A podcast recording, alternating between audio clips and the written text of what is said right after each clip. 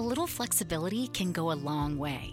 By refinancing your newer used auto loan with PenFed, you can lower your monthly payments for more flexibility in your budget. You can even schedule your first payment for up to 60 days from the date of your refinance. Calculate how much you could save at penfed.org/autorefi or call 1-800-247-5626 to apply.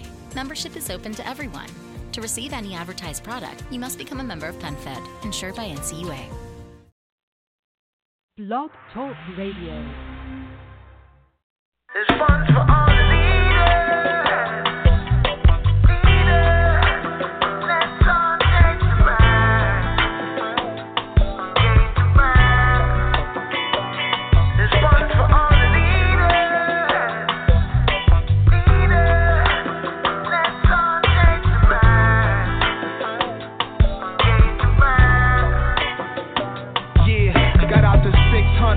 Chicks hunt 'em, neighborhood know we comin'. JK them, snakes could not violate 'em. Pimps memorize his lines verbatim. He reps in YO, gives he knows to winos. Now church is how we tied though. He walks the tenement, sleeps at a super fly condo. My kind of nigga, my icon, my idol. No certificate for this misfit who handle business. The odds stacked against him, he fights back, Mac and Benzes. Never puts cash or ass before a friendship. He laughs, and some die young, he is still existing. Somehow he got around the pitfalls of the system. When he walks, we watch. When he talks, we listen. Leader.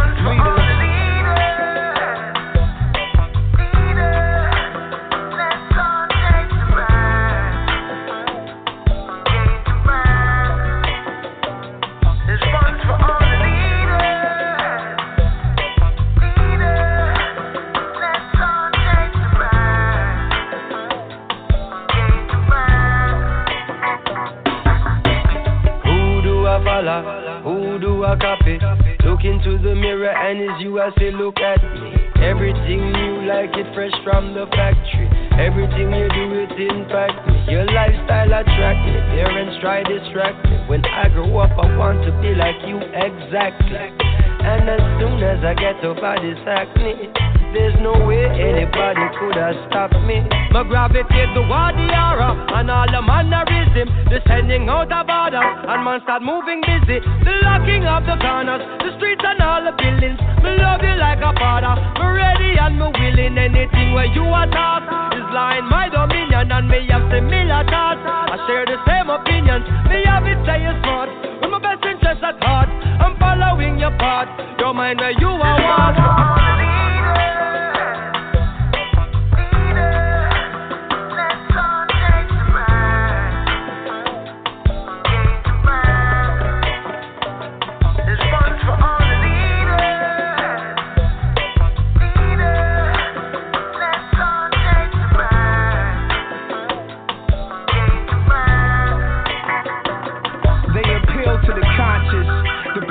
The Caesar, the monsters, the grandiose, the martyrs, the hell on earth pompers, Ellsworth, Bumpy Johnsons, the Harlemites, the Garveyites, black as the credit card we swipe, popping down a night for all of mine. I can see myself back at the Audubon, Malcolm on the podium, shells dropped to linoleum, swipe those, place them on display at the Smithsonian, next to only gems that were left behind by holy men, infectious, charisma of those who gave us direction, the anti-sexes, resistance against oppression, progress of thinking, ghetto speakers, protesters against the colored only section to the Genesis, the Frost Nixon, the contradiction, the cross, the crucifixion, the loss we took for sinning, on Easter's back inscription, that it was written, that nothing is coincidence, and they took our leaders and they lynched them. It's fun for all the leaders.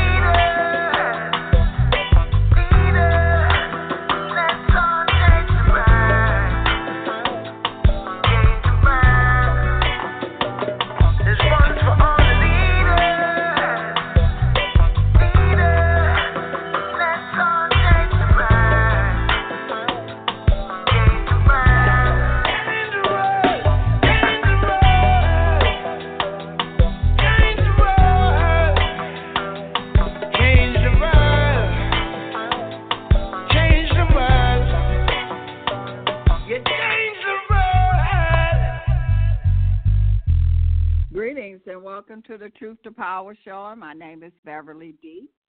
And we have Tuckmost in the round table today. And we are part 3, the metaphysics of time, the time of the art of hip-hop.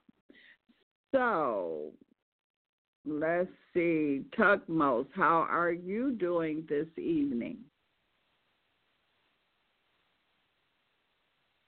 Do you have your mute on? We don't hear you. Yes, we can hear you now. How are you doing? I'm okay. We got to see if we have a clear, you kind of breaking up a little bit. But talk and then I'll be able to see. So it's a lot that has went on in politics. This has been like a busy, busy week.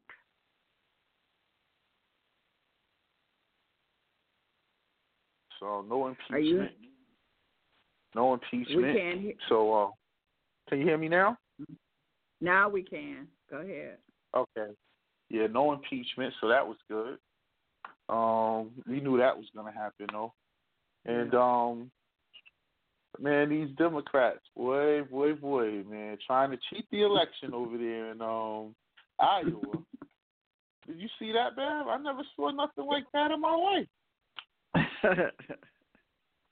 I mean, I never seen nothing like Nancy Pelosi in my life as far as politics is concerned. Oh yeah. Well, but before we get into Nancy Pelosi, okay, we're gonna get. They had the, you know, every year when you vote for the president, they have those primaries. So right. Iowa was always the first state. So the Democrats had their Iowa primary. So I'm sitting down and I'm watching, and I'm like. 0% reported.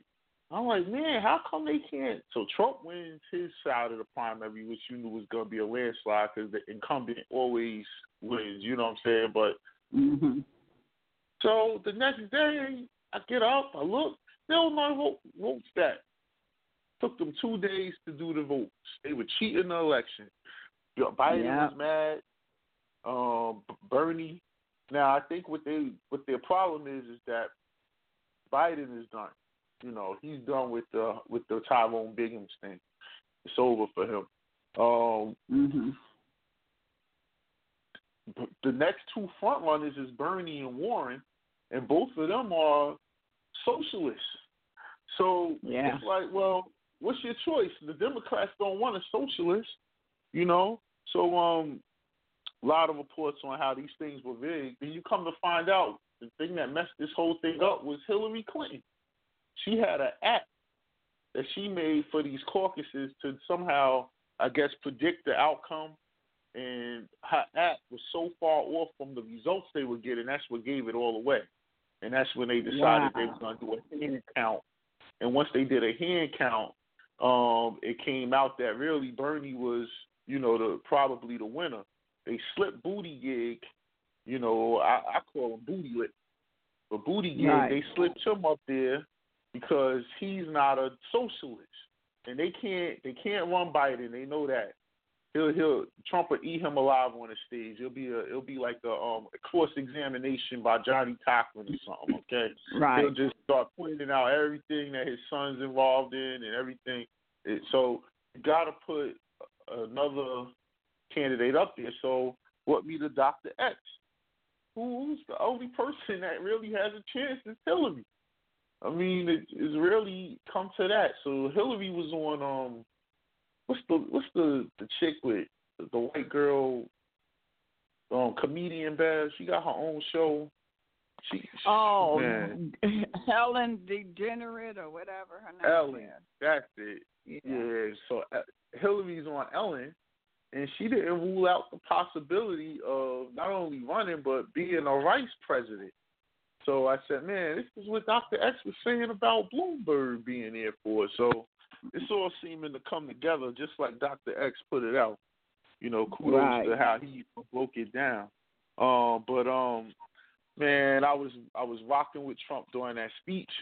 Everything, but he brought out that doggone Juan Guido. I can't stand that Juan Guido down there. That's I was rocking with him too, and did you see that guy? Did you look at the expression on his face? He looked like a snake for real. He couldn't even hide it. It was just all over him. He looked like a Puerto Rican Obama to me. That's what he looked like. He got an Obama look. He's not real. He's just like Obama. It's something not real about him. They got that same expression. It's almost like when you see a bunch of these white women, they go get plastic surgery, and then they start to all look exactly the same. It's like they got that cat face, you know what I'm saying? Yeah. But either way, I was rocking with the speech until he pulled out that Juan Guaido. Now Trump's going after the black. He's going after the black male vote. He knows he has no chance with the black females. Okay, they stuck to the Democrats like they stuck to the Bible. You ain't got no chance there, but the black males is who he was going after. He brought out the Now, how disrespectful are the Democrats, right? I mean, they bring out the brother. He was on drugs after he went to war for these crazy people. Probably messed him up. All the people he had to kill and stuff over there for them. Right. You know, comes home, gets hooked on drugs. Probably got hooked on the drugs over there. Like Vietnam, remember, everybody was coming back hooked on drugs. In Afghanistan ain't nothing but the poppy seed, the poppy fields. So he comes over here, he becomes a drug addict, he gets himself together. I think he started his own business, and now he's mentoring kids. And, you know, I thought that was good. He brought out the little girl in Philly who couldn't get into school, and he made sure that she was guaranteed a voucher, which I hear is very difficult to get in Philly because it's sort of like, I guess, here in New York, how I got my kids and my children into charter school was we had to go through a lottery. So you had to, you know, and it was like 12,000 kids, you know, children in there. And we were like the fourth to last. Like we were in there for like 6 hours. Like, man, it's almost over. Mm-hmm. I had twins. So once they pull one name, the other one automatically gets it. So we were like, yes, you know what I'm saying? Because the public schools are that bad. But nonetheless, that same thing is in Philly. It's so hard to get into one of those schools. You know what I'm saying? It's just, and for him to do that, I thought, and it exposed that system a little bit because now people could look and see why like that. And then he had the Puerto Rican looking dude who some with his brother, some died. I think he might have been a war hero. You know, and that, then again, I can't stand Rush Limbaugh. Oh, man, I hate that dude, man. But, you know, he gave him the little medal. But you still got to give him his kudos because, you know, he does his part for them. Yeah, you know? But, you know, stuff he said about. He was the top person, you know, for that genre, whatever you call it, so. Yeah, but the stuff he said about Trayvon Martin and stuff, I'll never forgive him for that. You know what I mean? But, yeah, he gave him a Medal of Honor. No, okay, yeah. I sometimes I listen to them to hear, you know what I'm saying, their point of view, where they're going with things. And, you know, that was pretty big news what he had to say about Trayvon and stuff like that. But, you know, nonetheless, he does his part for them, and they supposed to reward the people that do what they supposed to do. So, you know, I wasn't too mad about that, but, yeah, he is a racist, for sure. Yeah. Limbaugh, you know, no doubt about it. But, nonetheless, Pelosi. Well, you see what his payback is, and I shouldn't say that. Yeah, and when my man calls in, we're going to get into time. That's one of the – remind me of – karma, you know what I'm saying? Just remind me of that, just in case it slips my mind, because I've been doing some stuff on that. But in relation to time, but first thing is this: now you got Joe Biden, but he calls him Sleepy Joe. He already got a name for Joe Biden. Okay, he has no chance. He's too tainted. You know, they can't put him in a general election. In fact, he did a speech yesterday, and it was a little bunch of little girls. He went running over to the little girls to take a picture. It was like, man, that pedophile thing keeps popping up on him. Man. He got that look. He got that on track record, kissing people and stuff like. He's too flawed. They can't run him. They can't put billions of dollars behind him. They know that. They refuse to run Bernie. They already said that last time he ran. They cheated for her. Even have Donna Brazile and Roland Martin cheating for her and stuff. I mean, and so that Bernie could lose. They refuse to support his agenda. Elizabeth Warren is like little Bernie. So you can't, if you pick one, you pick the other. And they're the same people as that Cortez, that Ignacio. They're all in the same little thing together. Then you got Booty Gig. You can't put, I don't know. To me, Trump's like the man's man. Supermodels, you know what I'm saying? Playboy, you know, jumping out the limo with 5 girls. You know, that was Trump's like. You going to run him against a homosexual? Like, to me, it's just going to be insulting. Like, I don't see white men voting for Booty Gig. Just not going to happen. He's going to look weak. He's going to look like, and Trump's going to play on that. So, really, you have no choice in the Democratic Party right now but to run Hillary Clinton. And Hillary keeps coming out talking about Bernie Sanders. He's not electable. She said that the other day on Ellen. He's not electable. You got to pick someone who can actually win. And I said, whoa, you know what I'm saying? Like, to me, that's telltale that she's going to jump in. Or they got somebody else that they're going to push up there. But I think it's going to be her. But when Pelosi ripped that speech up, Bev, did you see that? Excuse me. When she did what? When she ripped that speech up. Yeah, I saw it. Now, you know that's illegal. Yeah. What she did was totally illegal because you cannot rip up an official document of the United States of America and be a representative of the United States of America. It's like ripping the Constitution or burning the flag. So that what she did was illegal. Uh-huh. They side is saying that it was a copy. So it wasn't an official document. That's what they're saying. But it is still. Well, the president came out today. He said, I signed it. It had the seal. Okay. So it's official then. So it's official. It was official, yeah. He came out today and was talking about it before he got in Marine One, the helicopter. But, He was doing his little talk about her.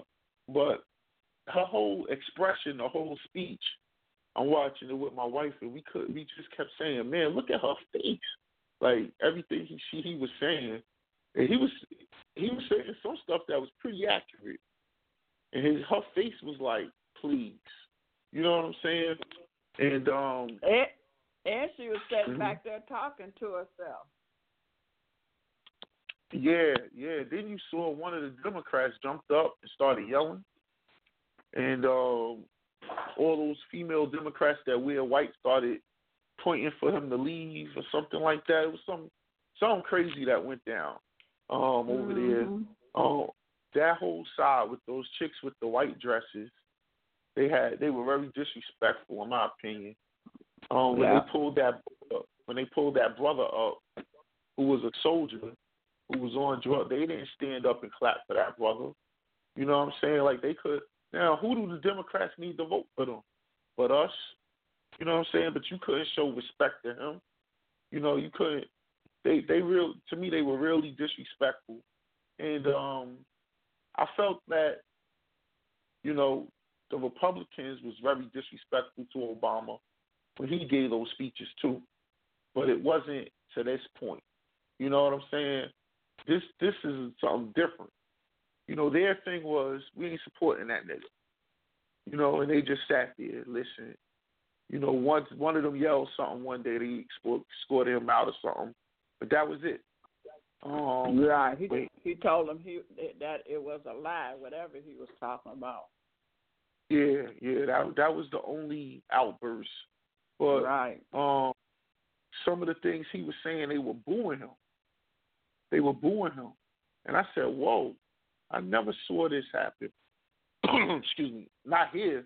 Now, in Britain, Their parliament is something to be, you got to see that, where they get to yell at each other, they get up in each other's face, you get to attack the person, like not physically but verbally, and it's totally different. But I think what the Democrats is doing was very disrespectful, and I think it's gonna backfire on them because everybody watched, and a lot of people felt like it was disrespectful. You know what I'm saying? And a lot of those people who would want to fix, I'm talking white people, of course, because black people, for the most part, gonna vote Democratic. I don't care if Hitler's a Democrat. Well, he only killing Jews. You know what I'm saying? They'll come up with some way to rationalize voting for the Democrat. But you know. But I think that Trump got a lot of the black men vote last time. And they just don't talk about it. But when a lot of them went to vote, they voted for Trump. And they're going to vote for him even more so this time. And it's going to be more black women's vote for him this time than before. Because if you sit and look at it, action speaks louder than words. And so, I mean, they can sit there and do that propaganda all they want to, but what I'm seeing here is he is revealing the swamp. That's what he's doing. It's like he's letting everybody be seen. Nancy just showed herself. I mean, it just everybody. It just seemed like one person after another, one group after another. The cover is being pulled off of them. And I believe that what they're going to take the impeachment charge further, I believe they're going to expunge it. So it won't even be on the files or whatever. You know how Nancy keeps saying, that's going to stick with him. That's going to go down. I believe they're going to expunge it. Yeah, if the Democrats lose the House, yeah, they can expunge it. But it has to be expunged in the House. Yeah, and they're so going to lose the House. I think so, too. I think that this is going to be a clean sweep for the Republicans. Yeah. And I think, like Dr. X said on one of your shows before, that all Trump really needs to do now is to push an infrastructure bill. And, you know, try to get it on the floor. Of course, the Democrats are going to vote it down and use that as a tool as well, you know what I'm saying, to get votes. And I find this even more interesting because you know who loves Trump is the Spanish male vote, the male Spanish vote, the legal people here legally. Right. You know they love Trump. They can't stand illegal aliens. I swear, it's the funniest thing ever. It's like you know, but they don't like the illegal aliens is killing them. You know, the gangs and the people that's over here that's doing criminal things, because they live among each other. So they terrorizing them. Absolutely. But, you know, I saw Trump make his move yesterday. I like watching how he do things. And so what he did was he set Nancy up. He know how Nancy is. So he was a whole half an hour late. And I was watching her during that whole time. She was getting madder and madder. So when he walked in there, she was already pissed. He did that intentionally. He know what he was doing. In the fact, and I hate to say this, but women are pretty predictable. You know what I'm saying? When it comes down to pissing them off, you know, so. Yeah. Like and he's a lady. What buttons to push? He's a lady man. He know women. Anytime you see a guy that's a ladies man, that's how come he's such a they good lady men, because they can read women. They know women. And he had read Nancy. And so I was sitting there and I was watching her during the whole time. And when it was getting later and later. And I was seeing her. She was just fidgeting. She was getting angry. She was, if you go back and look at it, she was talking to the guy that was on the side of the vice president. She was fussing. Oh, okay. That was The look, yeah, she was fussing. I said, okay, Trump, I see you. You know how to handle her. And then when he, he knew she was going to be mad when he got in, and then he wouldn't even shake her hand. You know, he know that she used to doing things a certain way. And so she's so used to running stuff and controlling stuff. And he just turned his back and just wouldn't even shake. And that pissed, she was already pissed. And then that just really just took her over the edge then. And you know what, this, and check this out, Bev. If you listen to the speech, what state did he talk bad about the most? Hers. And he wasn't lying. Exactly.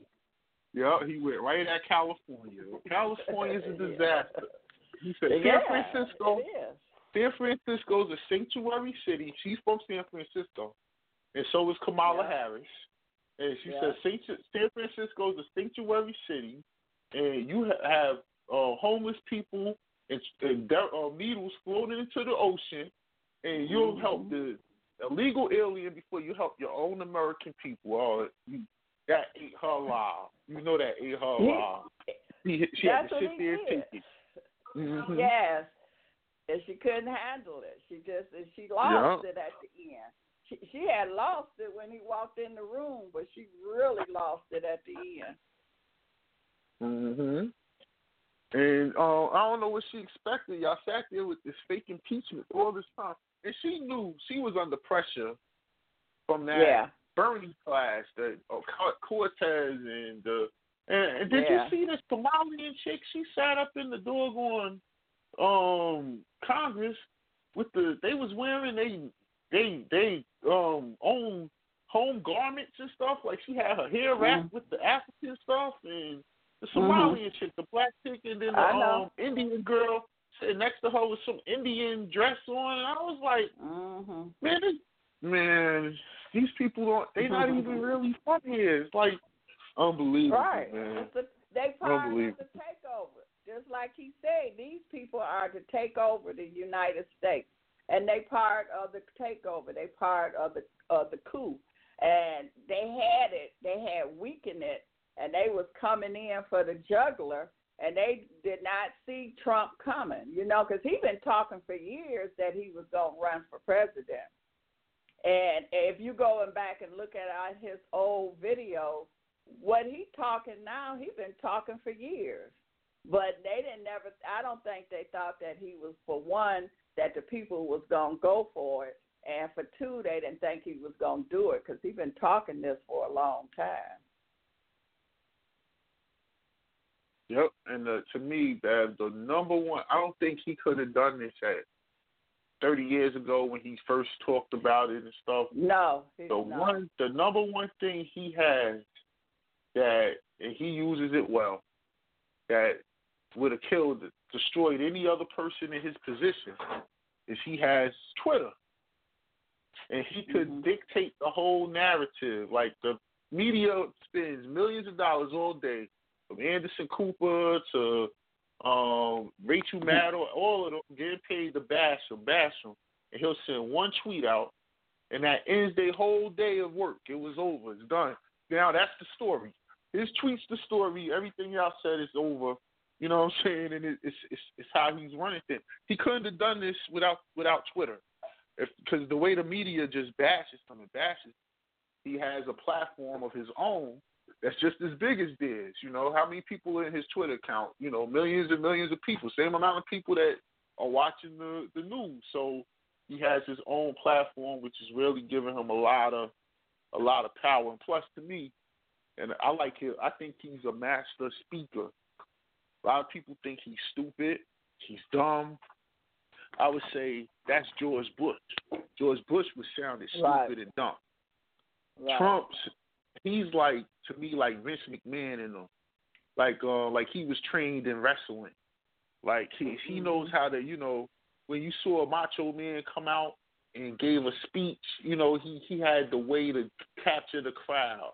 And you know what I'm saying? You know, Trump has that inflection. He gets into it, and then he'll calm you down and start talking to someone. He'll get you riled up again. And that right there is talent. You know what I'm saying? That's a talent. You know, Obama had that too. You know, but Trump has Obama, it much more direct. It's much more aggressive. Trump is more real. Obama, you could kind of, he had the charisma, but you could feel a fakeness there or an unreal something. Like you say, something just wasn't right. You could feel it. It felt like you was listening to a politician. Whereas Trump, it felt like you listening to a real person. You get what I'm saying? Like with Clinton, Bill was great speaker too, but it was a political. You knew it was bull. You know, you knew it from the start. But when Trump speaks, it sounds like some stuff that could really happen. Like, okay, it's like rapping. Yeah. Like you believe some. Like you listen to DMX, it's like, oh, I believe this. You know what I'm saying? Yeah. Like, maybe will do this, you know. But if you listen to someone say that same thing with a timid voice or something, they just not going. It's gonna be like, I don't believe you, you know. And the fact that he likes to brag about himself, and you know, that gets people too. You know, always talk about all his accomplishments and things, and you know, people love a good story. You know, and just stop and break down a story. You know, when I was a kid, You know, and a funny little good story. They love it, and he's a master at giving speeches. Yeah. And you know, he kind of we went through that with when we had Mayor Young. Now Mayor Young, he could go in the hood and talk to the hood. He can go to the White House and talk to the people at the White House, and that's how Trump is to me. It's like he talks the average person language, but you wouldn't think that him being a wealthy guy that he would know how to talk the average person language. But that's what makes them great, and that's where our Mayor Young was great because he could do that. Yeah, I remember I saw some of his speeches on YouTube.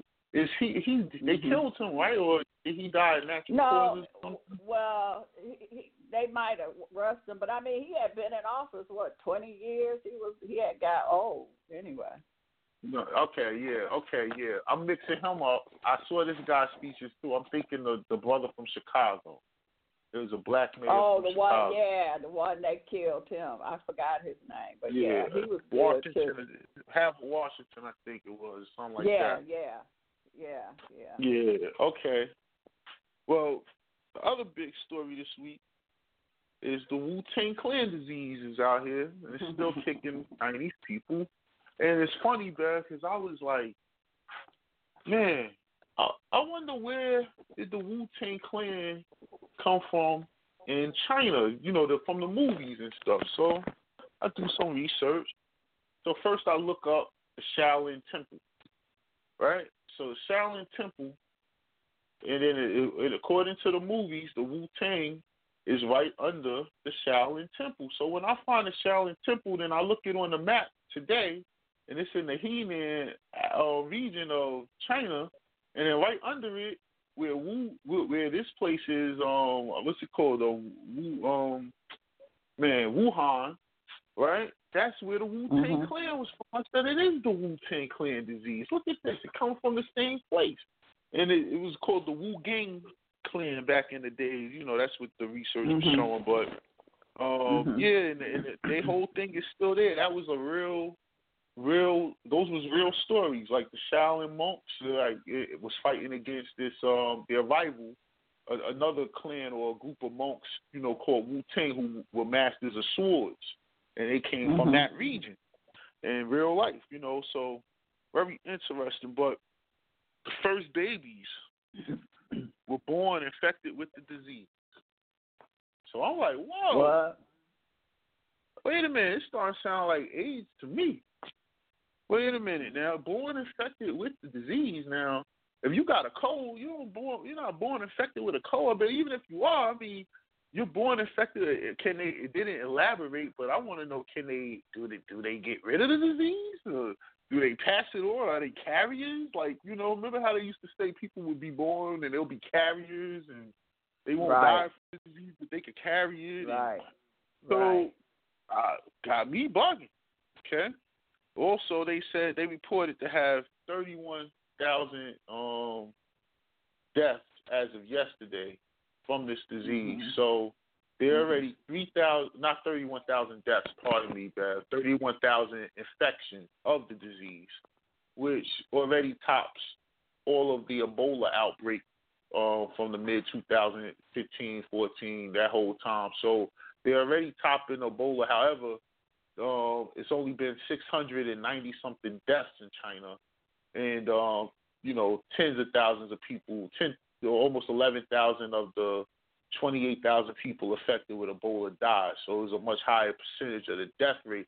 However, you could attribute that also to China is way, way more developed than, you know what I'm saying, rich than Africa. You know, they have all kinds. They were able to build a hospital in 10 days. I mean, you know, like, you could build a hospital in 10 years in Africa probably with all the, you know, different, and the way it's so rural in certain parts and things. So, you know, China has a lot more resources to fight this. And so many. It's, this article here is stunning. 400 million people are on lockdown in China as of right now, in quarantine. These people can't leave their houses. 400 million people can't leave their homes for 2 weeks. They got to stay. If they got drones flying around major cities. Now, when I talk about major city, Guangzhou, the capital of China's southwestern Guangdong province, is the country's fifth largest city with 15 million residents. 15 million residents would be the amount of people that live in New York, LA, and Chicago. That's how big this many people live in this one city. You know what I'm saying? Can't go out their houses, and they got drones flying around the streets. If they catch someone on, or if they catch someone or spot someone walking down the street, the drone goes down. It tells them to go home. You know, calls the police over to where they are so they could be arrested or, you know, detained or however they do it. But 400 million people right now in China are on lockdown.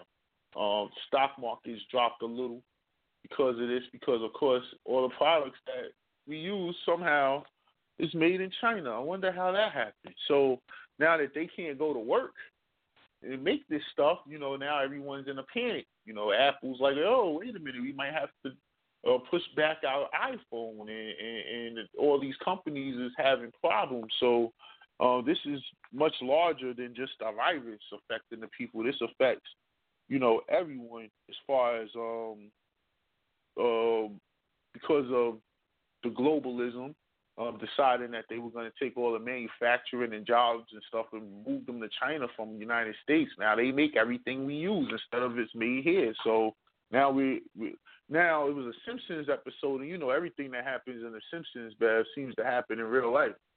And the guy had some disease over in China, and the dude coughed on the box, and when they opened the box here, people was dying who opened those packages. And I said, wow, you know. Well, could you imagine if this could be carried on in cardboard? I mean, you know, we'll really be screwed. So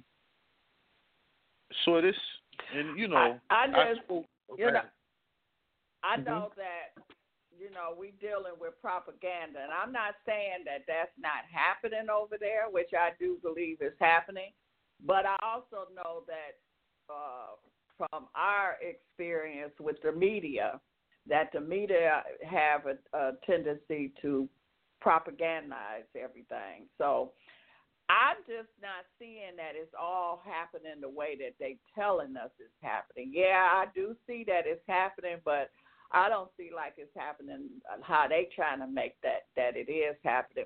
It was a sister on Facebook, and what do they call the disease? Corona? Is that what they calling it? The coronavirus. Yeah, the coronavirus. Mm-hmm. Okay, so what she did was she looked on the Clorox.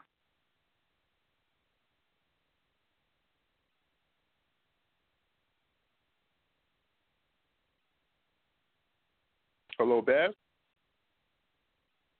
Okay, Beth, sorry about that. That was my phone. Okay. Sorry about that. And so it was on the, you look on the back of the Clorox bottle, It'll tell you all the virus that the Clorox killed, and the coronavirus was on there. So this ain't nothing new for it to be on the Clorox box. No, Clorox kills it. When I worked at the hospital, remember I told you Clorox kills that C. diff. You know? Okay. Now, what I think this disease is, and I can't prove it, but, you know, just speak it theoretically, this is sprayed by chemtrails. You know, this was a chemtrail. It was administered by chemtrail, and I believe that China did it to their own people. That's my belief. You know, China's a globalist country, too. China's the globalist country. They got to kill a lot of people in the next few years to fit the agenda that needs to be pushed by the globalists. I mean, they got 1.5 billion people, no women. I mean, they got to get rid of a lot of dudes, you know, and they don't go to wars, so they ain't going to get rid of them that way. So, you know, I really think that this is population control over there, you know, and everyone seems to be on point. Clorox stock jumped up quite a few dollars over the last few weeks as well. A lot of people jumped into that stock, thinking that this disease is going to be much bigger than it is, and Clorox is going to be the savior until there's a vaccine, which they're working on. So they already got it. They already got it. You know, when y'all came up with the patent, anytime they patent something, they got the cure for it. Yeah, just that's like what they AIDS, patented the vaccine. Yeah, just like when we found the patent for AIDS, we also found the patent for the cure. Absolutely. Back in the day. And so it's a fact. It seems to me now, I could be wrong, but that seems like a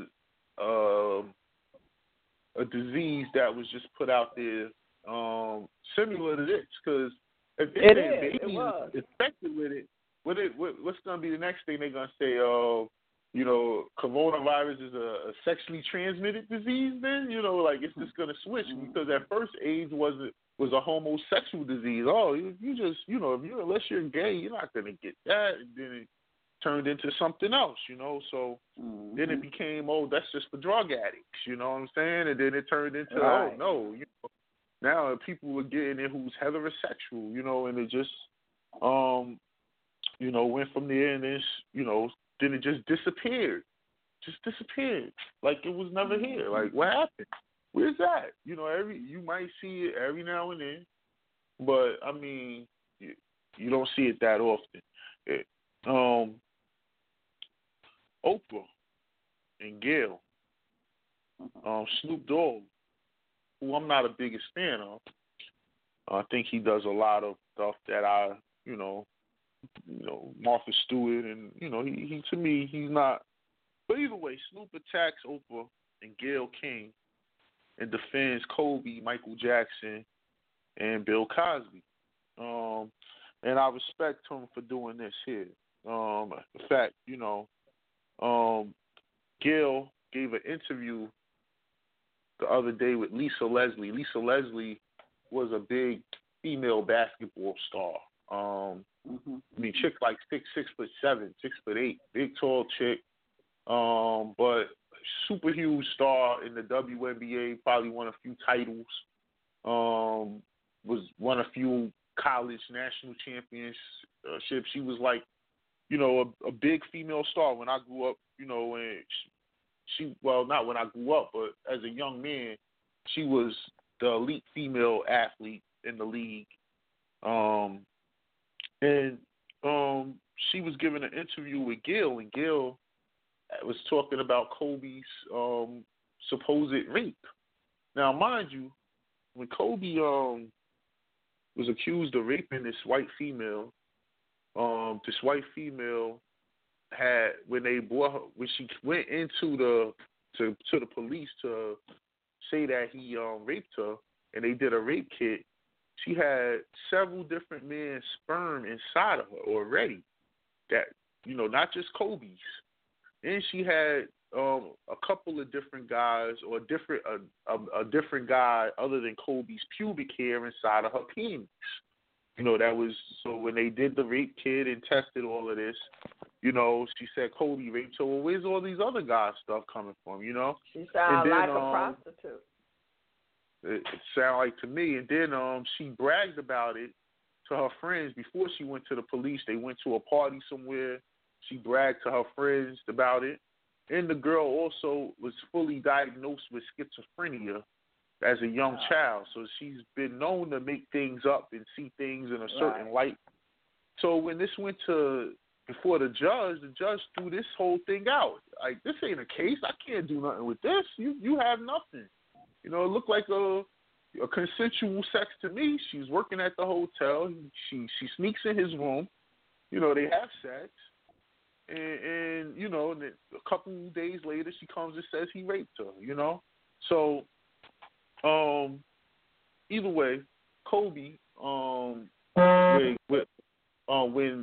Lisa Leslie was asked these questions, she went on defense of Kobe in a very nice way. And Snoop came out and said, yo, why are you and Oprah going after all of us black men? Like, first you went after OJ. Y'all went after Bill Cosby. Y'all trying to go after Russell Simmons now. And, you know, now you're going after Kobe after he's dead. And then he even posted some pictures with Gail hanging out with Kobe and his wife, you know, like maybe a year or two ago. So if you had these problems or something that happened 20 years ago, how come you didn't address it yourself when you was with him? You know, why are you trying to make him look like a bad person, you know, for these white people, you know? And that's pretty much what he put in his thing. And I respect Snoop for that, because I've been seeing this from Oprah her whole career. In fact, she did this, and this might have been one of the first time they let her really be a big-time producer. And she produced this series called Women of Laurel Place. I think it's Women of Laurel Place. Did you ever see that, Bev? No, I heard about Robin, it, but I didn't never look at it. Yeah, I believe Cicely Tyson was in it, Robin Givens. It was quite a few actresses and big-name actors. You know, when they do those things for, like, HBO and Showtime, like a 5-part miniseries, they always get all the big-name actors in it.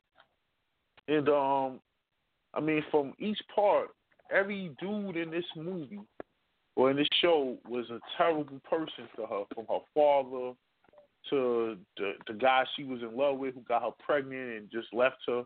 And then her son grows up, and then he ends up, you know, putting her in all this debt, and she never sees him again. And then, you know, she moves to with her girlfriend up in Harlem, or it might have been Chicago, one or the other. I think it was Harlem. And there's a fence up there, or a wall, and they want to knock this wall down. And, you know, it's just some crazy stuff. But every dude that her girlfriends are involved with all got different stereotypes of black men. You know what I'm saying? And to me, I said, wow, why is every guy, and the one good person in the whole movie, the one good brother, he ends up dying at the end because he tried to stop this tried to help this lesbian female who was raped by a guy. She tried to help her, and she ends up beating him to death with a 2x4. So, you know, it was like, man, this is the symbolism in her movie is saying, oh, black man bad, black man bad. Well, all it is that it's just like, you know, she got issues, and, you know, she was raped when she was young, and she just showing you her issues she got. That's all that is. She don't like men. She don't like black men. From her, she was traumatized when she was a kid. She was raped by a family member. So she got some issues when it comes. Yeah, you're right. So I think that, you know, she pays Dr. Phil a lot of money to do his show. She need to go sit on that couch over there and get rid of some of her issues. She has too much power to be perpetrating her issues with black men the way she does, because it affects them, you know what I mean? Well, that's why they let her do it, because they know she got issues, and they like, okay, let her issues work in their benefit. So they let her, you know, portray her issues. So you just got to understand what's going on. Now, getting back to Martha Stewart, now how I look at her is, you know how when you join those gangs, you might have to go to jail or you might have to murder somebody to get initiated. And I just feel like that they look at Martha Stewart as she been initiated. She went to jail. She did her time. So they like, okay, you a homie like us. You know, you can come and join the gang. You did some jail time. That's how I look at Martha Stewart and Snoop Dogg. Yeah, she did. She did jail time. She did jail time for not snitching because she could have snitched and did no time. She like, I ain't snitching on my own. Right, and so they like, okay, you can be a homie with us, you know. Yeah, and I'm sure also them checks he getting dealing with Martha Stewart is looking quite lovely. You know what I'm saying? Yes, it is. Compared to the checks he was getting with Suge Knight, you know, it was like, man, I could've been doing this all this time, man. Right, you know? Right. I had some articles that I wanted to get into, and I'll just breeze through them real quick now. Submarine cable repairs underway in South Africa. South Africa internet is running on a backup connection until cable breaks in the Congo Canyon are fixed. Okay, look this one up, people. This is coming from Spectrum IEEE Spectrum. Now this is goes back to what I was trying to say before. The whole internet is run on cables. It's not run in the air. You know what I'm saying? It's a bunch of cables that connect everything to the internet here, and it goes out to Africa, Europe, Asia. They're all running on the same internet. So do not think it's more than one internet. It's all run terrestrial. It's not run through satellites and things like that. That's something totally different they doing with them satellites. Okay, same place, Spectrum IEEE. Bosch gets smart glasses right with tiny eyeball lasers. Tiny lasers array painted images directly onto your retina. Okay, so these things look exactly like a pair of eyeglasses. However, when you turn them on, you'll see little images of things through the. They use them little lasers, so you see them. You know, you can see them. No one else can see them. If you're on the internet, if you're watching a movie, whatever, it goes directly to your retina using these tiny lasers, and you're able to see that as a whole picture. And these are augmented reality. These are made by Bosch, and this is probably the most official pair of augmented reality glasses I've seen yet. I've talked about augmented reality. This will eventually, my theory is it will eventually replace your cell phone.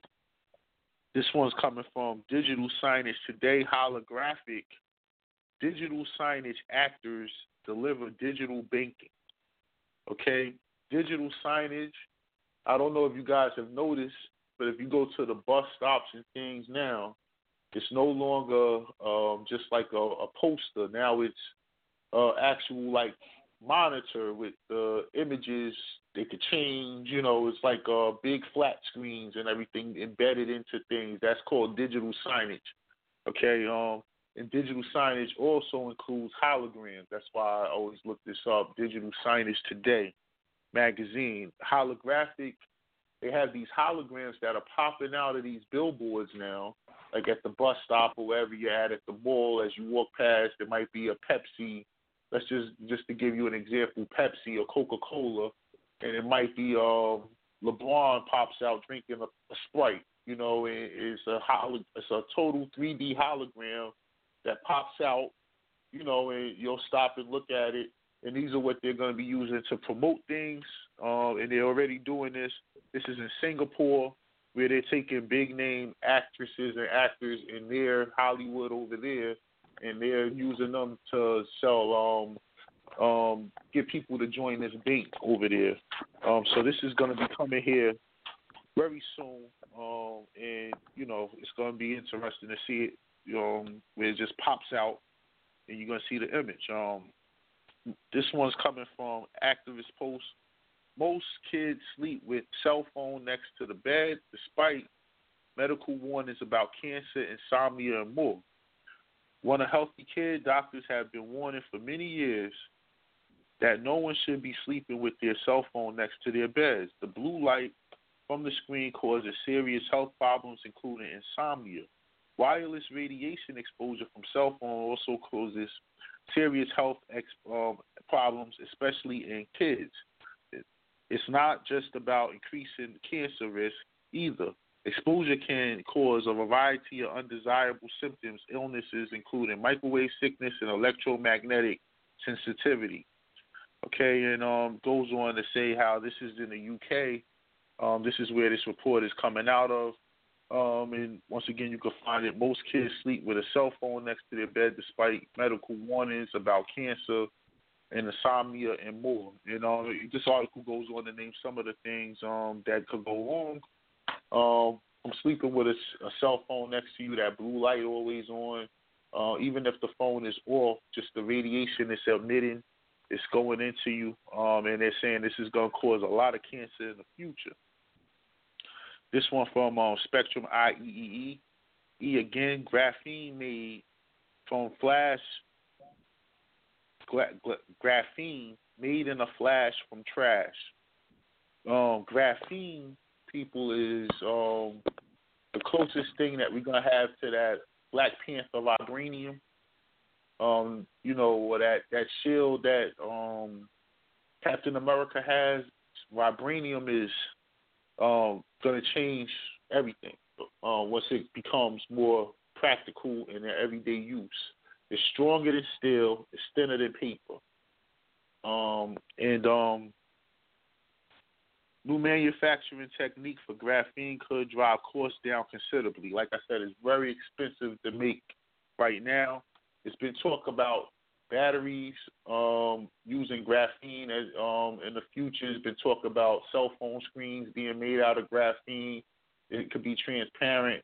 One thin sheet of, about as thin as a sheet of paper, graphene car window would be bulletproof, rocketproof, fireproof. It's the miracle thing of the future. They want to make spaceships out of it.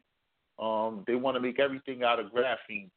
If you guys look that up, and it's the closest thing, like I said, to vibranium, that stuff, that magical material that the Black Panther had. Graphene can literally be made in a flash using electricity, that near anything that contains carbon. This is why it's so important, people, because of carbon. This is pure carbon, like melanin, including discarded food, plastic. A new study finds graphene is made of a flexible, transparent sheet. Each one is just one carbon atom thick. It's 200 times stronger than steel, lighter than paper. It's more electrical and thermal than conductive copper. Currently, the most common way to make graphene in bulk is via exfoliation. Okay, and that's very difficult. It's a difficult process. Look it up. Exfoliation. It works a bit like you might exfoliate your skin, involves slight sleuthing layers of graphene off a block of graphite. Graphite is the closest thing to graphene would be if you take a piece of paper and you get a number 2 pencil, or even a stronger lead than number 2. I don't know if that would be number 3 or number 1, but if you get that pencil and you just keep going over the same area of paper on that paper with the pencil, okay? And just keep going over and over and over and over it. And you take a piece of tape and you put it on that paper over that area and lift it up, and you're going to see a bunch of hexagonal shapes, okay? That's the graphite, because that's what's used to make your pencil, the graphite. Okay, so the simple lead in your pencil is what's going to be used to make this graphene material. Pretty much. But if you notice, if you take that layer and then you put the tape down flat, it has all the pencil shavings on it because you lifted it up, and then go over that area a little bit more, then put another piece of tape there, then put that on top of that other piece of tape, you know, so they're even, and just do like 3 or 4 pieces of tape like that and try to rip it and see if you can. You won't be able to. because that's pure graphene. However, they found a way to make it transparent so you can look through it, because, of course, what you're looking at here is pencil shavings, but if you look at it, you'll see the hexagonal shapes that form naturally from the graphite, because that's the shape of the actual graphite, which is pure carbon. Another one, same place. Laser, Li-Fi, to send data speed soaring. Optical communications could quickly outpace 5G. We talked about Li-Fi. It's the 802.11BB. Okay, new light. This is Li-Fi. This is gonna make your everyone with a smart meter. It's gonna make your companies very rich, because now they're gonna be able to provide internet service and everything for you and compete with the cable companies. This is gonna work through lights. This is the big reason why I think General Electric stock is only like $13 right now. It's like, please jump, buy it cheap, because once this pops, okay, you're gonna actually have lights. You screw in these light bulbs in your house, and once you put them in your light, all these lights in, as long as that light's on and you're under that light with your device, you're gonna have 100 times the speed of 4G right there. 100 times the speed. Everything is going to be lightning fast because it's traveling through the light. And we know the speed of light. We talked about that last week when the brother called in. Super fast. Everything, you download stuff instantly, okay? And it's all going to be done through the light. The only problem with Li-Fi, and they're talking about this in malls, I can see that because the lights are always on for the most part while the mall is open. I can see this for office buildings. I can see this practical in people's house, as long as they have a backup for when they want to be on the internet when their lights are off. But that's the only drawback, is it only works with the lights on. That light has to be a Li-Fi light working through their system, and, you know, then it has to have a node in your phone. The antenna has to read it, which they're working on. It's going to be, it's going to all come pretty soon. But Li-Fi is here, and PSCNG or whatever is your Con Edison, whatever is your cable, your energy provider, provides your electricity, they'll be able to provide to you the same services as your cable company now because of this product. Another article, drone swarm generates smoke screen for huge laser displays. Instead of using drones as pixels, these drones display create a mid-air screen for 3D laser projection. If we wanted to say they wanted to stage an alien invasion, okay, so these drones, what they do is they fly up into the sky and they just release smoke.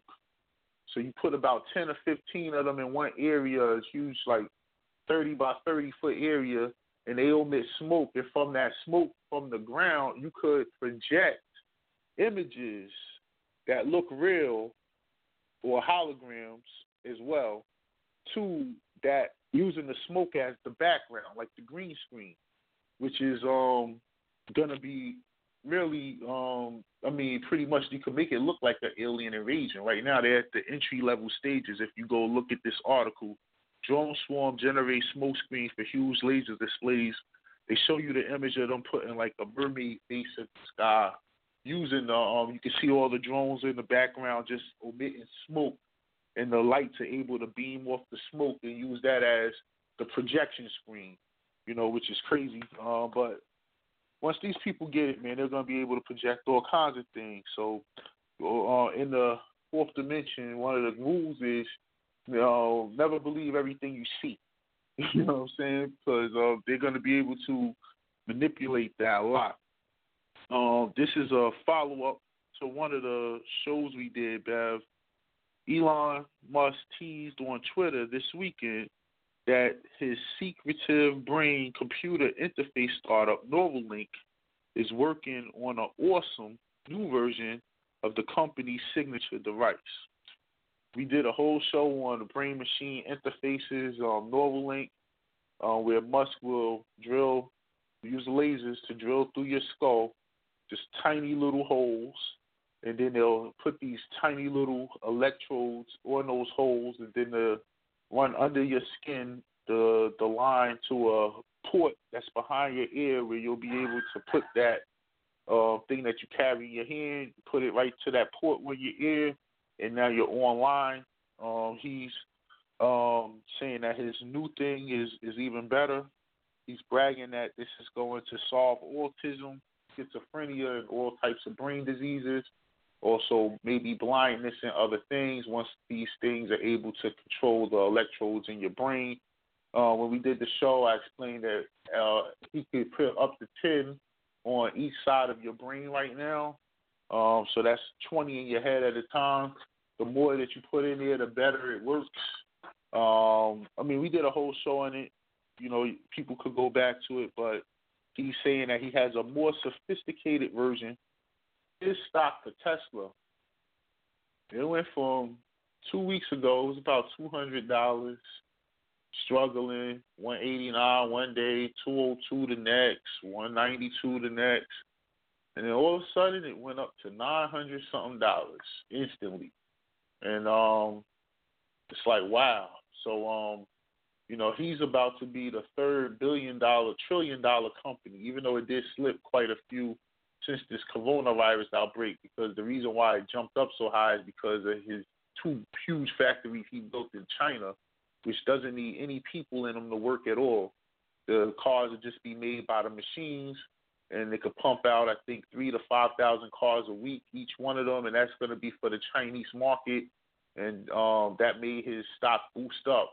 And now that you have the coronavirus thing, everything dealing with China kind of went down, but they're targeting him to be the next trillion-dollar company behind Apple, Microsoft, and, of course, Amazon. So he's going to be number 4 on that list pretty soon. If you could afford his stock, like I said, today they closed about $780 a share. If you could afford one, you know, go ahead. Yeah, of course, you got to buy them in bulk. But either way, he got his novel link. It's coming out. It's going to be new, better than what he said the other one was going to be. So we'll see how that's going to look. And as it comes out, I'll report on it. This will make people androids. This will give you the ability to hook up to the internet, hook up to your microwave and all those smart devices, be a part of the Internet of Things. And, of course, in the future, they're going to be promoting that very heavily. So he's... So also in the article, it says he said that he was going to start trials in 2020.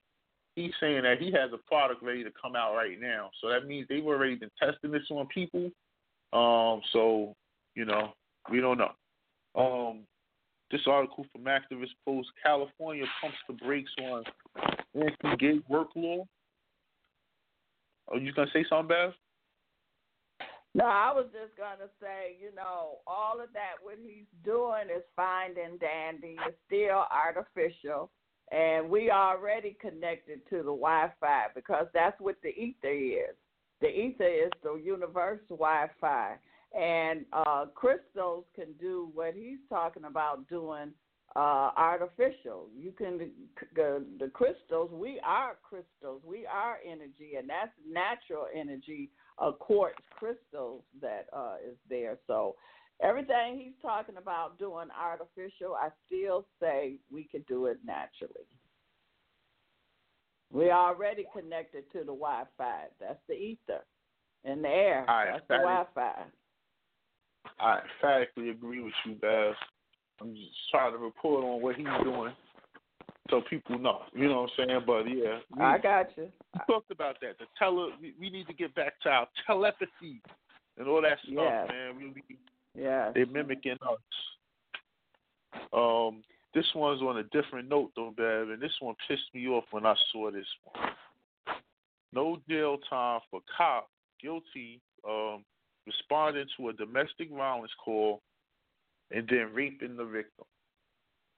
So this cop gets a call saying some guy's beating up his wife, whatever. He gets there. He arrests the guy. He tells the lady, hey, you know, here's my card. You know, call me later. You know, maybe we could talk.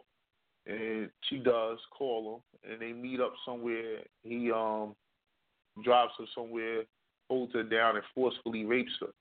Then when she goes and brings this up, and they do an investigation. He admits to it.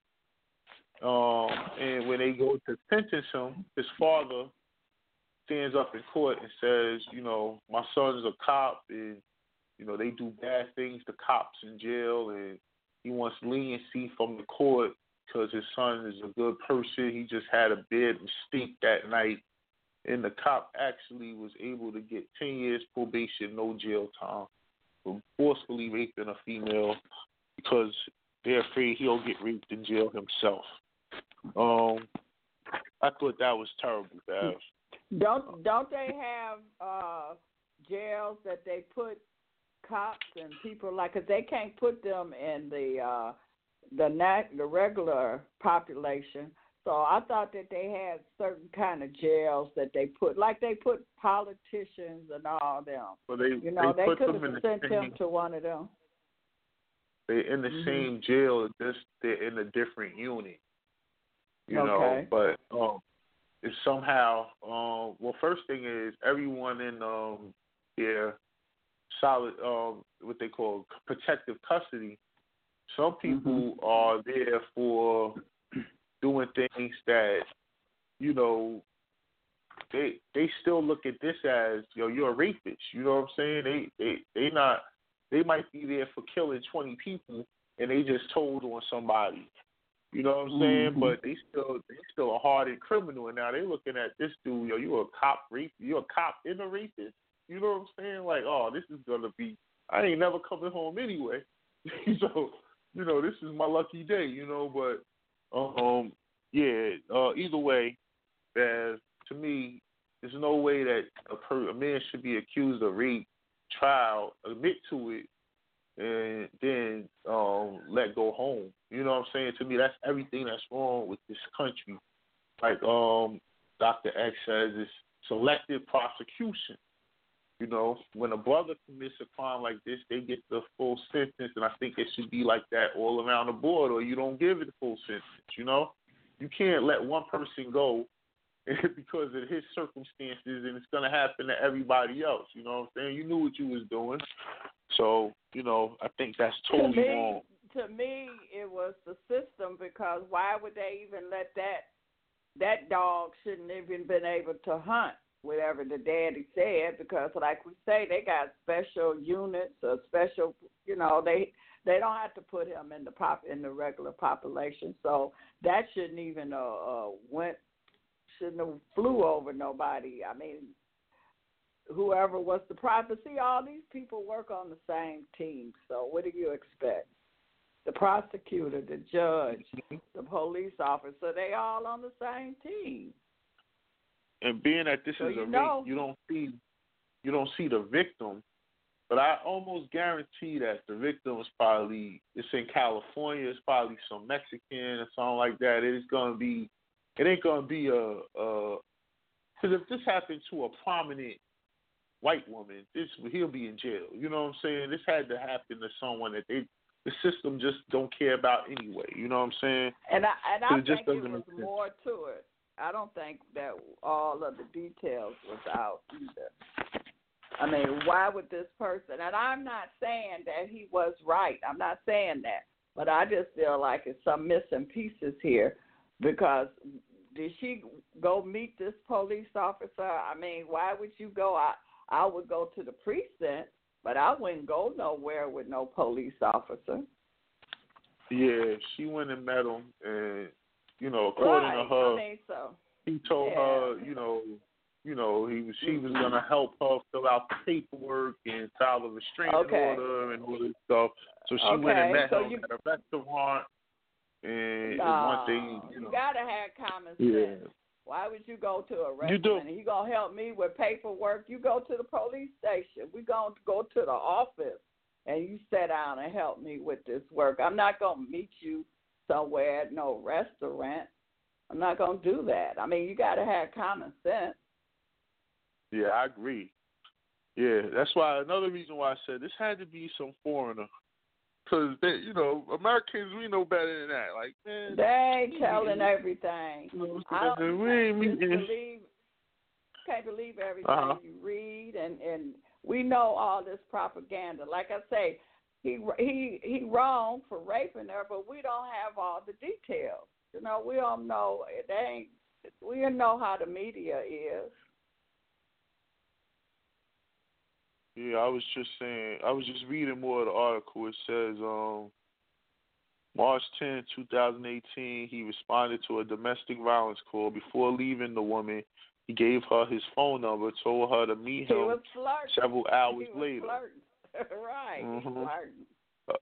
According to police, when she met him, he then kidnapped her, took her to a dark area near Mesa Street in West El Paso. This was in El Paso, Texas. And raped her. Mm-hmm. These facts are undisputed, yet this monster is still not going to jail. You know, that's the rhetoric from the activist post, what his opinion was. But yeah, I just think that you rape a female, you go to jail. You know what I'm saying? Under any circumstance, man, go. You know, you're a cop, man. Go get a hooker like all the rest of the cops do, man. Tell her, yeah, you go do this, or I'm gonna lock you up. And, you know, you get it that way. I don't know. And that's what I'm saying.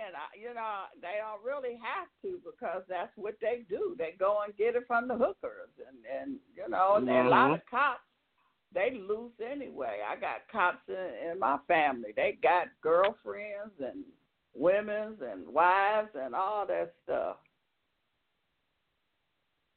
Yes, absolutely, absolutely. This one here, Bev, U.S. Army developing uniforms that destroy bioweapons in minutes.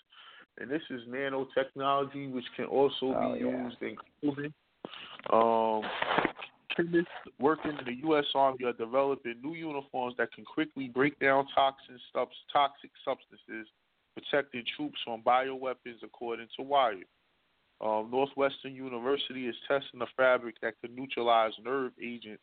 The new fabric is part of a collective effort between the college and the Army, which might take upwards to a decade to test and then commission for the next generation of battle uniforms. The fabrics can destroy nerve agents, VX, Salmon, and Sarin. The dangerous chemicals can be made with biosafety level 4 laboratories like the one in China, Wuhan.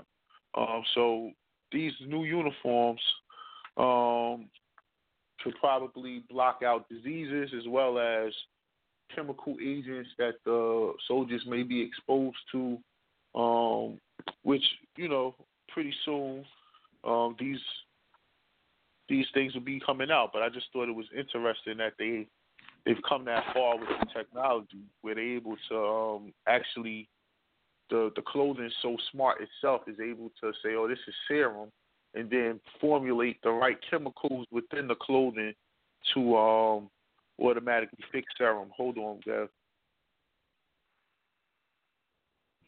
And that just shows how it's a lot of technology, advanced technology. Go ahead. Yeah, super advanced. And this one, I got my brother Rashawn on the phone. We're going to get into time in a minute. This article, smartphone giants reportedly unite to challenge Google's Play Store. If y'all remember last year, Huawei, the Chinese version of Apple, let's just say, the president would not let any Huawei phones carry the Play Store anymore, or carry Microsoft Windows, or be able to support SD cards. He pretty much rendered them useless. So Huawei, of course, they've been working on their own operating system. And you find out here, Huawei, Xiaomi is spelled Xiaomi, and BBK are working together on a platform which allows developers of China to upload their apps to all the respective app stores simultaneously.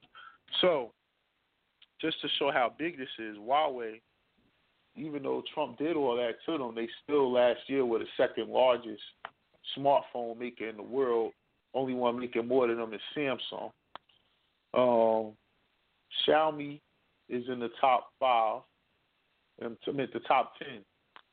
Xiaomi, they have another company called Redmi, R-E-D-M-I, and they have another company called Pocophone. And in India, these phones are like, they sell like hotcakes. Like these smartphones over there, BBK is actually also bigger than Apple. BBK, they have the brand Vivo, the brand OnePlus, the brand Oppo, and this other one, Realme, REALMI, Realme. Those four brands there, they sell hundreds of millions of cell phones every year under those brands. Their OnePlus brand is, you know, equivalent to a small Apple phone or something of that nature. So these three companies working together with all their different brands accompanied with them are trying to create their own operating system for smartphones that will render Google pretty much useless. Now, China already, they banned Google, so they don't get Google like we get Google over there. However, all their phones still run off the Android. It's just that China has to modify everything before they actually put it back on the Android system, and Google allows them to because that's a huge market for Google. But this could render Google useless, and that'll be, you know, pretty big because, like I say, man, if they could do it, we could have did it. You know what I'm saying? So just look out for something now. It might be something other than iOS and Google. It might be another, or iOS and Android. It might be another operating system. This one from IE Spectrum, and I want people to look up this article. Not gonna say do nothing more than read the title, and y'all can look up and see the brother doing. Mixing quantum states boosts fiber communications. A new method could increase transmission of data security. And you see who's building this system. And once again, I think when Ramon, I would always would say that all this stuff that they got, we created it anyway. It's these colleges. Exactly. You're going to see this brother, he's in college, but he's creating the quantum state fiber communication system. Now, he ain't going to get credit for this. He ain't going to make billions of dollars off of this. It's going to be Apple or somebody that gets all the credit for it. But when they come back to say who built it, it's going to be Apple or someone that they're not going to show this brother who actually is the one doing it. So I just want people to look at that article and see how brilliant that brother is. Mm-hmm. Yeah, but now they're starting to, because I've been seeing on the internet where they've been showing, and our people been bringing it out, where it was a lady that she developed, it was a black lady, it was another black guy that developed, that did a lot of this stuff, this, what do you call this? This internet and all of this, like you say, was developed by us, and it's starting to come out. They showing you their pictures, they telling you who they are, and so they start. It's not a secret like it once was. Now they're not getting the money that they should. Now these people go get them and pay them, but you know they making the millions and trillions of dollars. But they starting to come out. Who's creating all this? And what I want to do is I want to find these people, man. Man, you know, send them a message like, man, how about you create one for us? Yeah, what would it take for you to create this for us? But what they do is they go and get them out of college. That's the whole purpose of what's his name, giving those scholarships. He paid a whole schooling. I got a family member that is really, you know, a genius almost, and Bill Gates paid all his tuition and everything. And that's what they do. They grab them out of high school and pay all their colleges and stuff. They offer them all kind of goo gobs of money.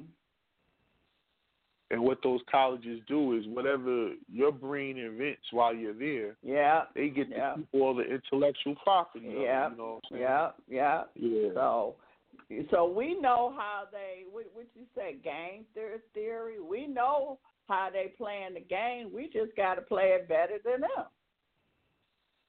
Yeah, you're right. You're right. And we need to find a way to make our young minds work for us as opposed to work for them. You know what I'm saying? Exactly. Because we're complaining about it and talking about it, but we're not acting on it. We're not doing anything about it. And they study getting our brains right on out of college. They be watching. They know who got the brain. They be on them. Absolutely. Absolutely. I got a caller. I want to open up this line. 708-829. 708-829. Greetings, family, peace, and much love. How's everybody doing? Great. Peace, brother. Yeah, I didn't have much to add right now. I'm enjoying the show. I just wanted to bring this to mind since we was talking about that little witch, Nancy Pelosi. Now, now you see. Is it a witch or is it a bitch? Which one is it? I think it's a bitch because she don't know how to do the incantations right. So yeah, she's got to be a bitch. Yeah, don't call her no witch. Don't give her that. Yeah, that's too much power. Yeah, so you're right. She is a bitch. She is the bitch because again, she's hollering. She needs to pray for Donald Trump. Hmm. Now, if she's going to pray for him, she did something that nobody that I've noticed, y'all let me know if I'm wrong, that she should be in prison for. She broke the law in front of the world's face. Yeah. When she tore up those pages, that's an official document, government property, not just something that the president is saying. Those are official papers that are legally binded. All of that's supposed to go back to the, what do they call that? The Library of Congress. She ain't got no right to tear that. She tore it up on national television.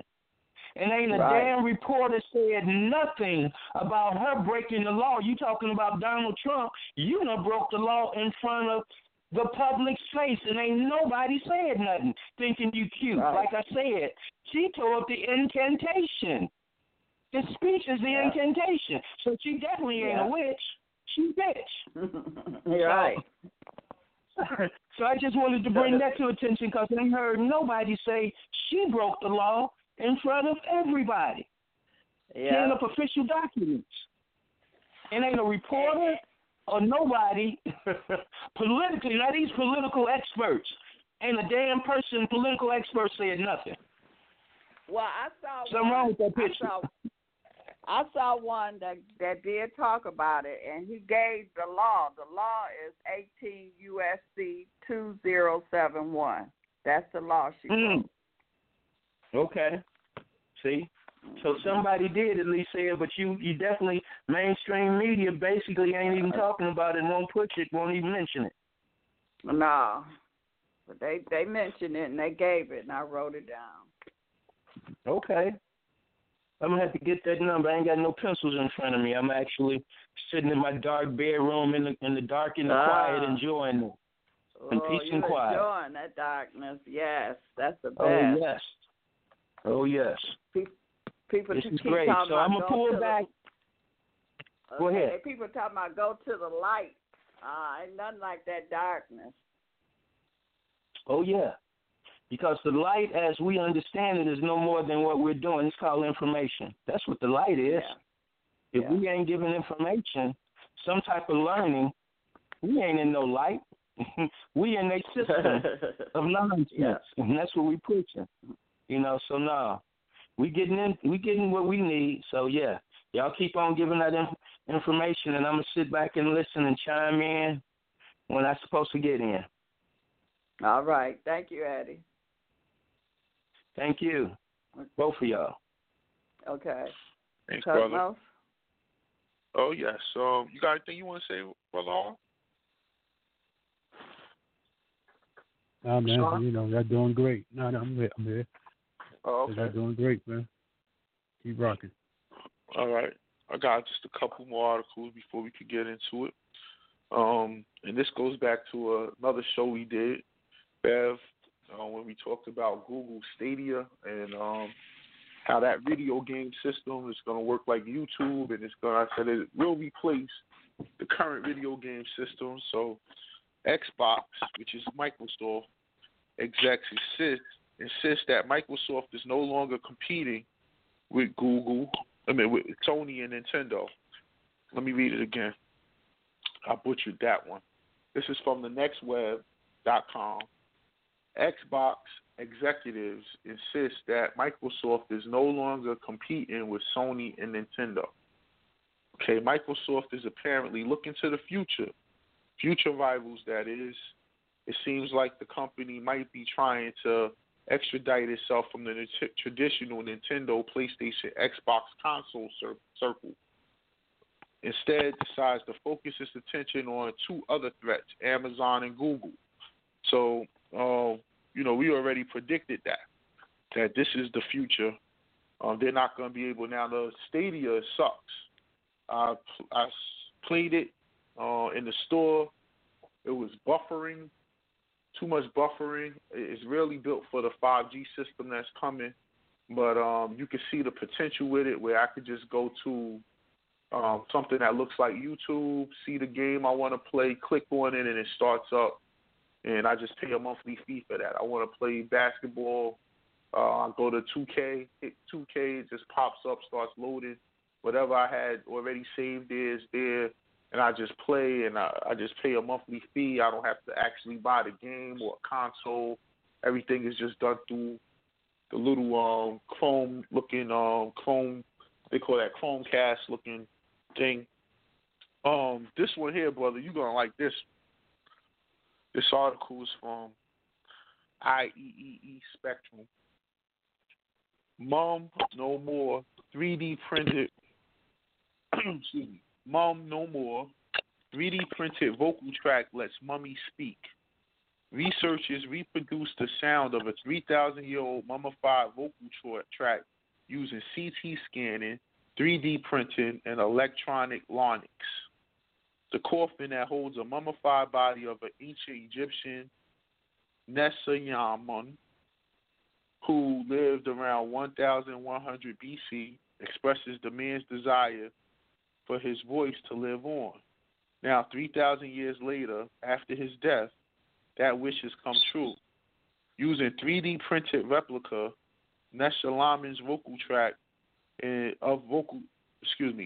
3D printed replica of Nesyamun's vocal tract and an electronic larynx, researchers in the UK have synthesized the dead man's voice. So what does a 3,000-year-old dead guy sound like?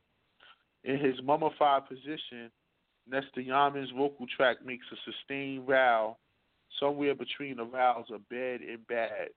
Yes, it's weird. Take a listen, and you can listen to it on the website. So they took a mummy, and they actually used the technology to replicate his larynx, so they can see how he actually would have sounded in real life. And I said, damn. But what y'all think about that, man? I thought that was first thing is, how do you know it's true or not? You're never gonna really know. But just the fact that they could do that was pretty impressive to me. And I said, they'll be digging up people everywhere. So now you could dig up, they'll be digging up Michael Jackson in 100 years so they could hear him, see how he sang a song or something. But what y'all think about that? Well, that's probably, everything is vibration. And so they were able to probably harness that vibration. Yeah. Because everything got a vibration to it. I just think that's just crazy madness. They just trying to do more than what they need to be done. Yeah. This is the last.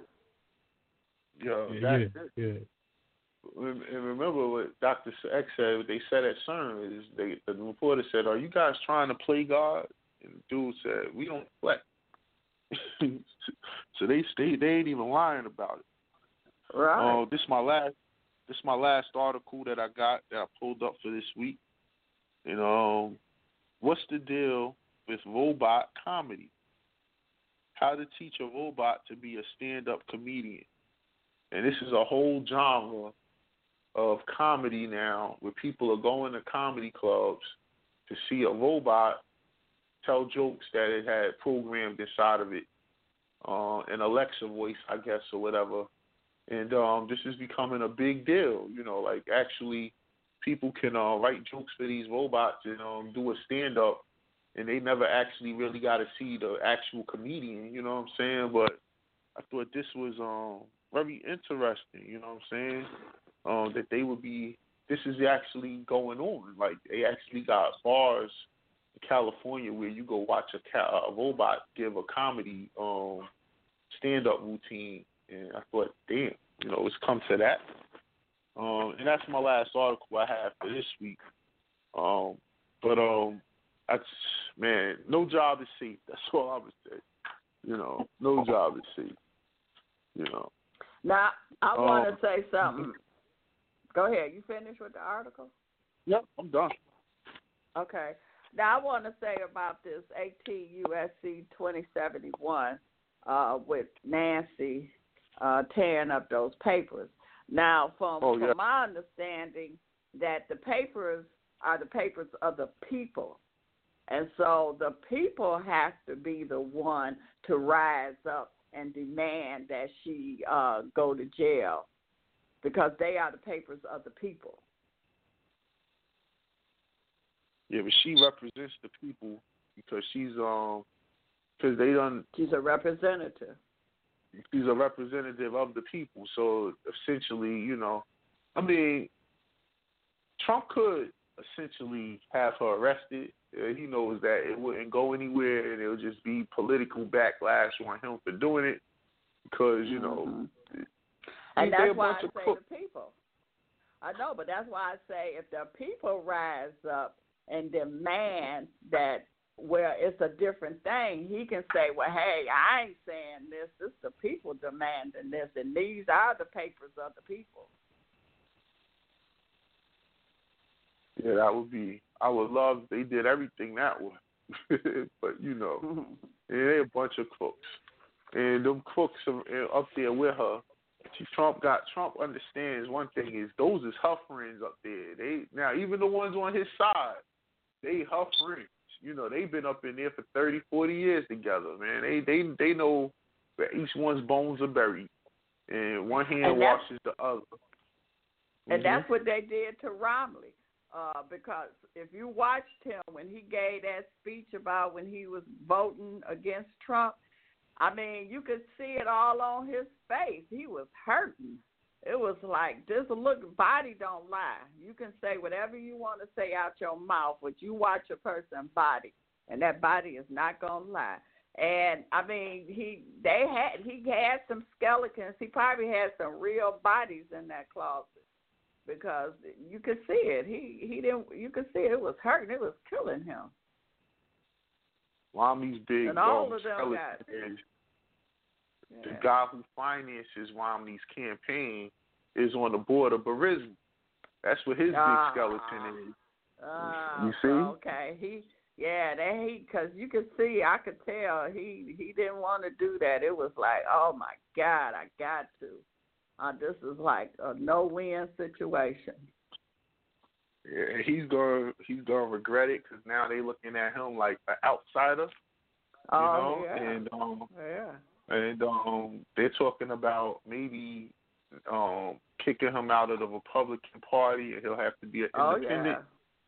Oh, yeah. Yeah. So then again, they all knew what was at stake for him too. He had to do it. It was no choice. They all play the same game. So, you know, I knew he wasn't going to vote for Trump. I knew he wasn't going to vote Trump's way when I read the report that his man was involved with Burisma. And then he was the one calling for, we need some witnesses maybe. So I said, he's the one. And there he goes. Yeah. So he was ready to bite the bullet anyway.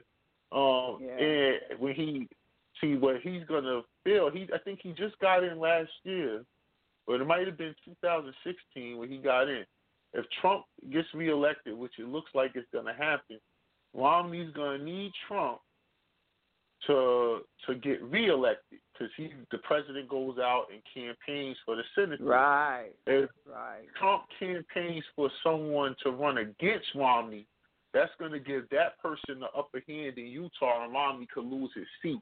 And I think that's what the long plan is for Trump, because Trump still needs Romney right now to roll his way on stuff. But that's what I think the long game is.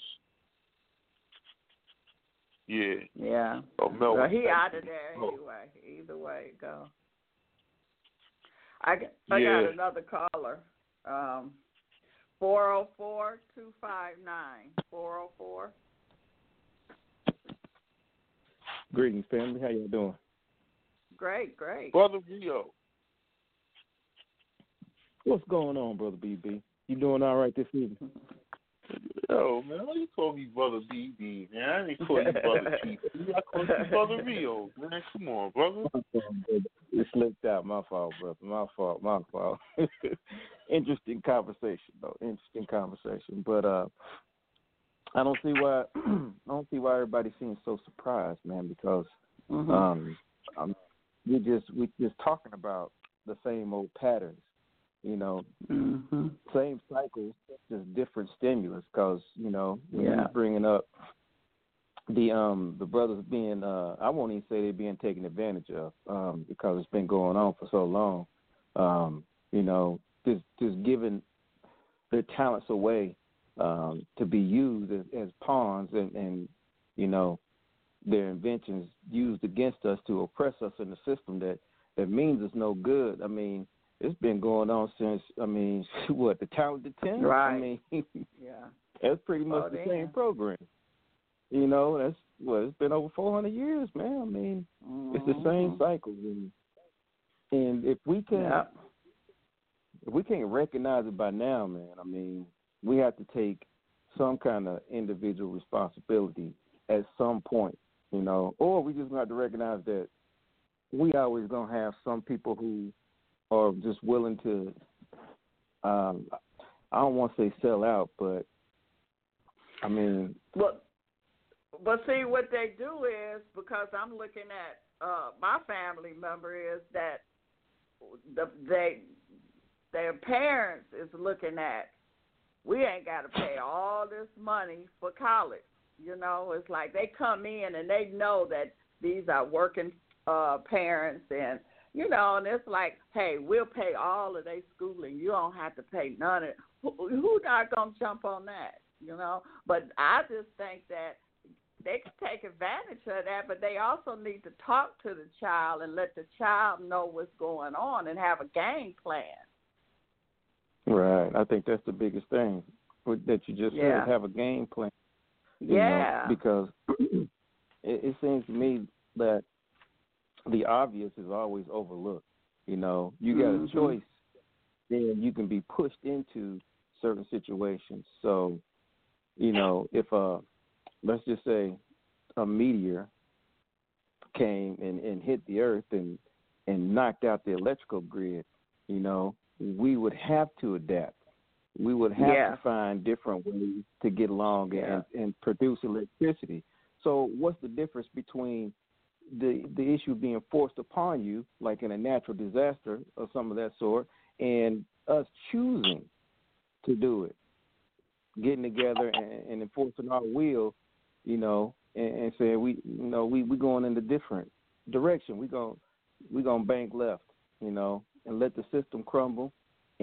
But we already coming up with our own alternative because we definitely have the talent to do it.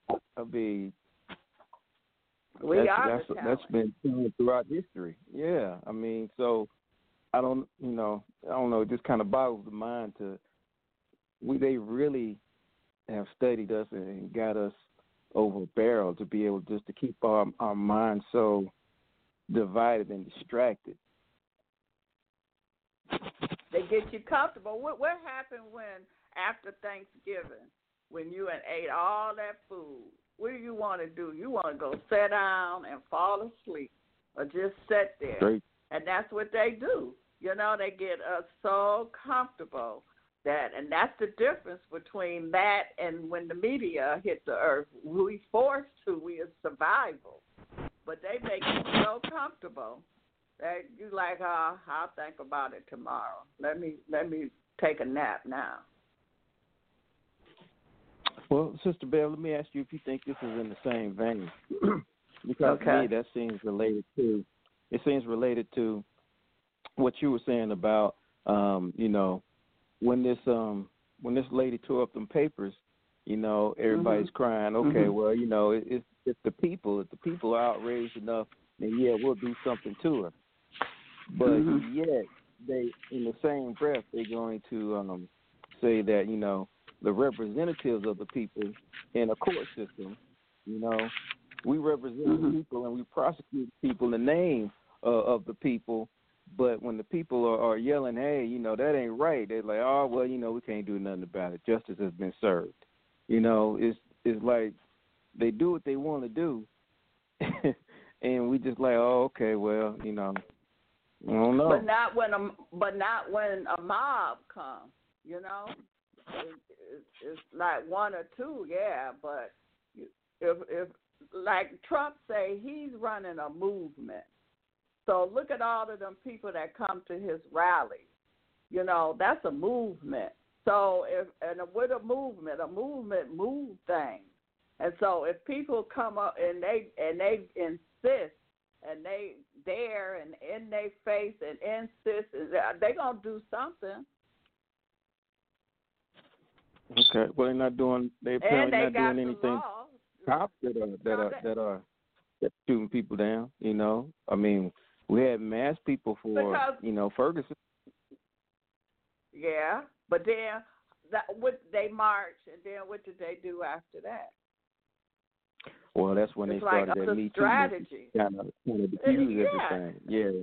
look, yeah, you know that's what I'm saying. We don't have a plan. We react.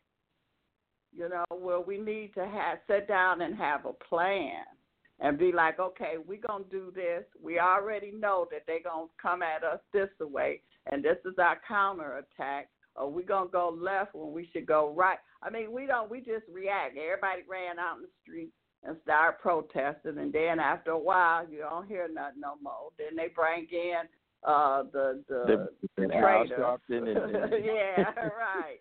And they steer you right off the cliff, and before you know it, you fell off the mountain. That's why I say that we need a code, because when you have like, if you take firefighters, I don't care what city they from, you could take firefighters from Alabama, throw them in New York. Fire codes the same. They're going to be able to put out the fire. You know what I'm saying? If they're running up steps and stuff, they might have to adjust to. But, you know, the code is the code. You know what I'm saying? And if we operate off a code, when this happens, we should all be operating off the same code, so the function is the same. And then that's the key to me to solving the situation that we're in. We don't all have to get along or anything. We just all operate off the same code, and then when we see people off code, they're gonna stick out automatically. I automatically identify the agents instantly because they off code and we all off code. Yeah. You know what I'm saying? Yeah. Like Gail was off code. You know. Yes. And that's what, if you listen to Trump, that's what he says basically when he talks about the Democrat. He say that's one thing, they all gonna stick together. And that's what they doing. They go by they got their codes and they all stick together and they gonna walk together, march together, and that's how you know, he give them credit for that. Yeah, but they real fractionalized right now. They split in two. Yeah. Yeah. It's going to be exposed. Go ahead, brother. I had a question for you, brother Thomas. Yes, sir. With the information that you brought on the army suits that are able to destroy these, I guess, bacteria or chemical warfare or things of that nature. If you got this kind of technology out, how do you have a pandemic? Oh, I don't know, man. I just read the thing. And I'm sure once you put these suits out, right, it's gonna be like antibiotics, right? Now, after you take antibiotics, it kills all these bacteria, and the bacteria are just gonna morph and get smarter, and then you're gonna get a bacteria strain that the antibiotic doesn't kill. You gotta get another type of antibiotic. So once they come out with these bio suits, it'll work for, let's just say, everything that's been made. It doesn't mean it's going to work on things that haven't been made yet. You know what I'm saying? It's going to, it's probably going to have to be what your phone does, updated, because these are smart suits, you know. But, if they have the technology to block it out, how come they aren't giving this to doctors? You know what I'm saying? That got to go into these infected areas, like, to make sure that they can be guaranteed 100%. They'll be able to go and treat people and find a cure, but everything is military. You saw who's behind it, the Army. They get it first. They got the money to fund it. Well, I got an opinion on it based on the information that we've already been talking about. They have to put out ideas for us to bring into fruition, so, they can make their wishes be known. And now you got young talent out there saying, hey, I bet I can make something like that. And, they bring it into reality. So I think it could be planting seeds. Yeah, I always say that. I'm thinking they probably, if they got a suit like that right now, they probably know how to program the suit, because they making the Hegelian dialectic. They making the virus, so they making the cure as well. Mm-hmm. But to be technical, just looking at all the technology they got, they don't have to use a suit. Be honest, I mean, they got the. We did the show on electronic skin. They could use that. I mean, they got all. So we don't really know what they doing. You only could go by what they put out, And we know they don't. They don't tell the whole story. They just tell enough to get you going. But I do agree, man, that this reality, we program the reality that we have to believe it, and then it happens. So. I say the same thing with religion. So many, if black people stop believing in Jesus, that whole thing dies. They can't support that story without us believing in it.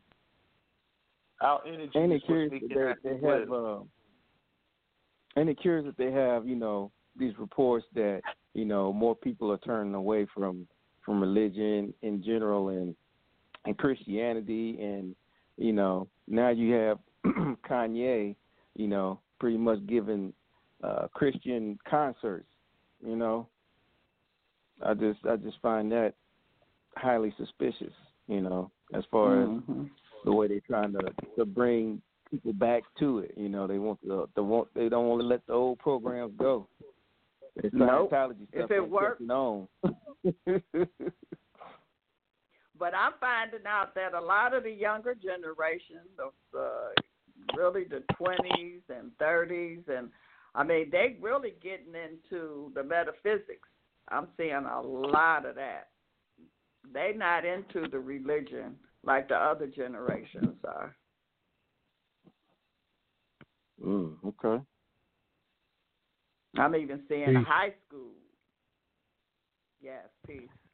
I just want to add to, Bev, you're absolutely right, which is why they're going, what my brother just said, they're going extra hard to try to bring people back. So Kanye is getting paid to do what he's doing, which is to be the face of religion again. Give him opportunity to create his cult, which some say is Christianity is a lot like anyway. So, Yeah, you know, it's about time. It's a new age. You know, the age of belief is gone. It's now we're in the age of Aquarius, which is the age of knowledge, you know, and knowing. Mm-hmm. You know, and yeah. So we want to continue to believe that, you know, okay, but that age is dying, you know, and like Bev just said, you know, younger ones, a lot of people have always seen the false and the flaws and fallacies of Christianity, you know. So yeah, we're going back to our information, you know, metaphysics or whatever you might want to call it. Mm-hmm. You know, our spirituality. The church where I, you know, it's a Presbyterian church my whole life until I got to the age where I told my mother I don't want to go to church. But that church, for the last few years, my mother, my grandmother, they were still going to that church, you know, before they moved from Jersey. And they were talking about how they don't have any young congregation members and how the church isn't going to be able to survive without young people coming in back into the church. And she says, all the kids that I went to church with growing up, you know, we were always in the same things together around the same age. You know, none of them go to church anymore. You know, they might go on Easter or, you know, they might go for a funeral or a wake, you know what I mean? But none of them. So it is a dying thing. And the people feeling it the most, and I know you see this a lot, Rashawn, here in New York, is the Catholics. Because you see how many Catholic schools are closing and how many due to funding. How many of these Catholic churches are saying they can't, you know, stay afloat anymore, and they got to let go of priests or things like that because they can't afford 25 nuns anymore. You know, they don't have a congregation like that. They're not collecting the type of money they were once collecting. So that's a huge thing. And another person pushing this religion thing bad real big, I know this is Trump. All of a sudden, man, every speech he's giving, he has this preacher moment, and I said, damn, you know, Pence is really rubbing off on him, because remember, Pence is a minister. Pence is an actual minister. Yeah, so I said, Pence must be really rubbing off on him, but... Mm-hmm. Trump is playing his part, because, like I say, I've been following him from back in the 70s. Trump is heavy into metaphysics. He is, yeah, and that's why. It's and he's just playing his part. No, thing. He ain't. He being a politician now. He needs that evangelicalist. Exactly. But it doesn't. I'm gonna tell you, that's one thing that he does there. That when he starts doing it, it doesn't feel authentic at all. Like I feel his. It's not. I feel the authenticity when he's talking about. Yeah. The trade, these people been manipulating us. They've been pushing us over. I get all that, but when he starts talking about Jesus, it's like, you know, where's your Cadillac at, brother? Yeah. Well, he being a politician. They teaching him how to be a politician. He learning.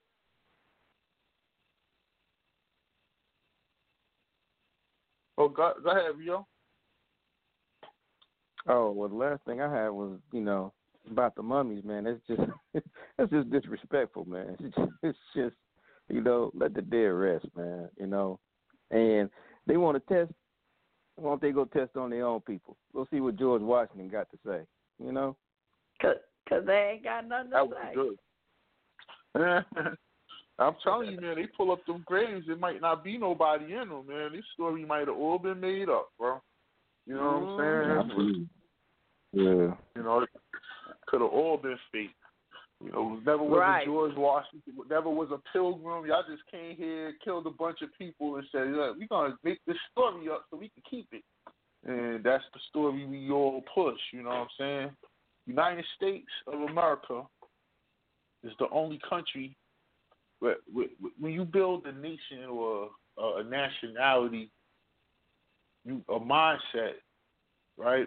You have to have an epic story to create that mindset that everyone in your tribe or whatever your nation they follow this epic story, and that's their epic story. United States is the only country with two epic stories. You know, you got the epic story of the founding fathers.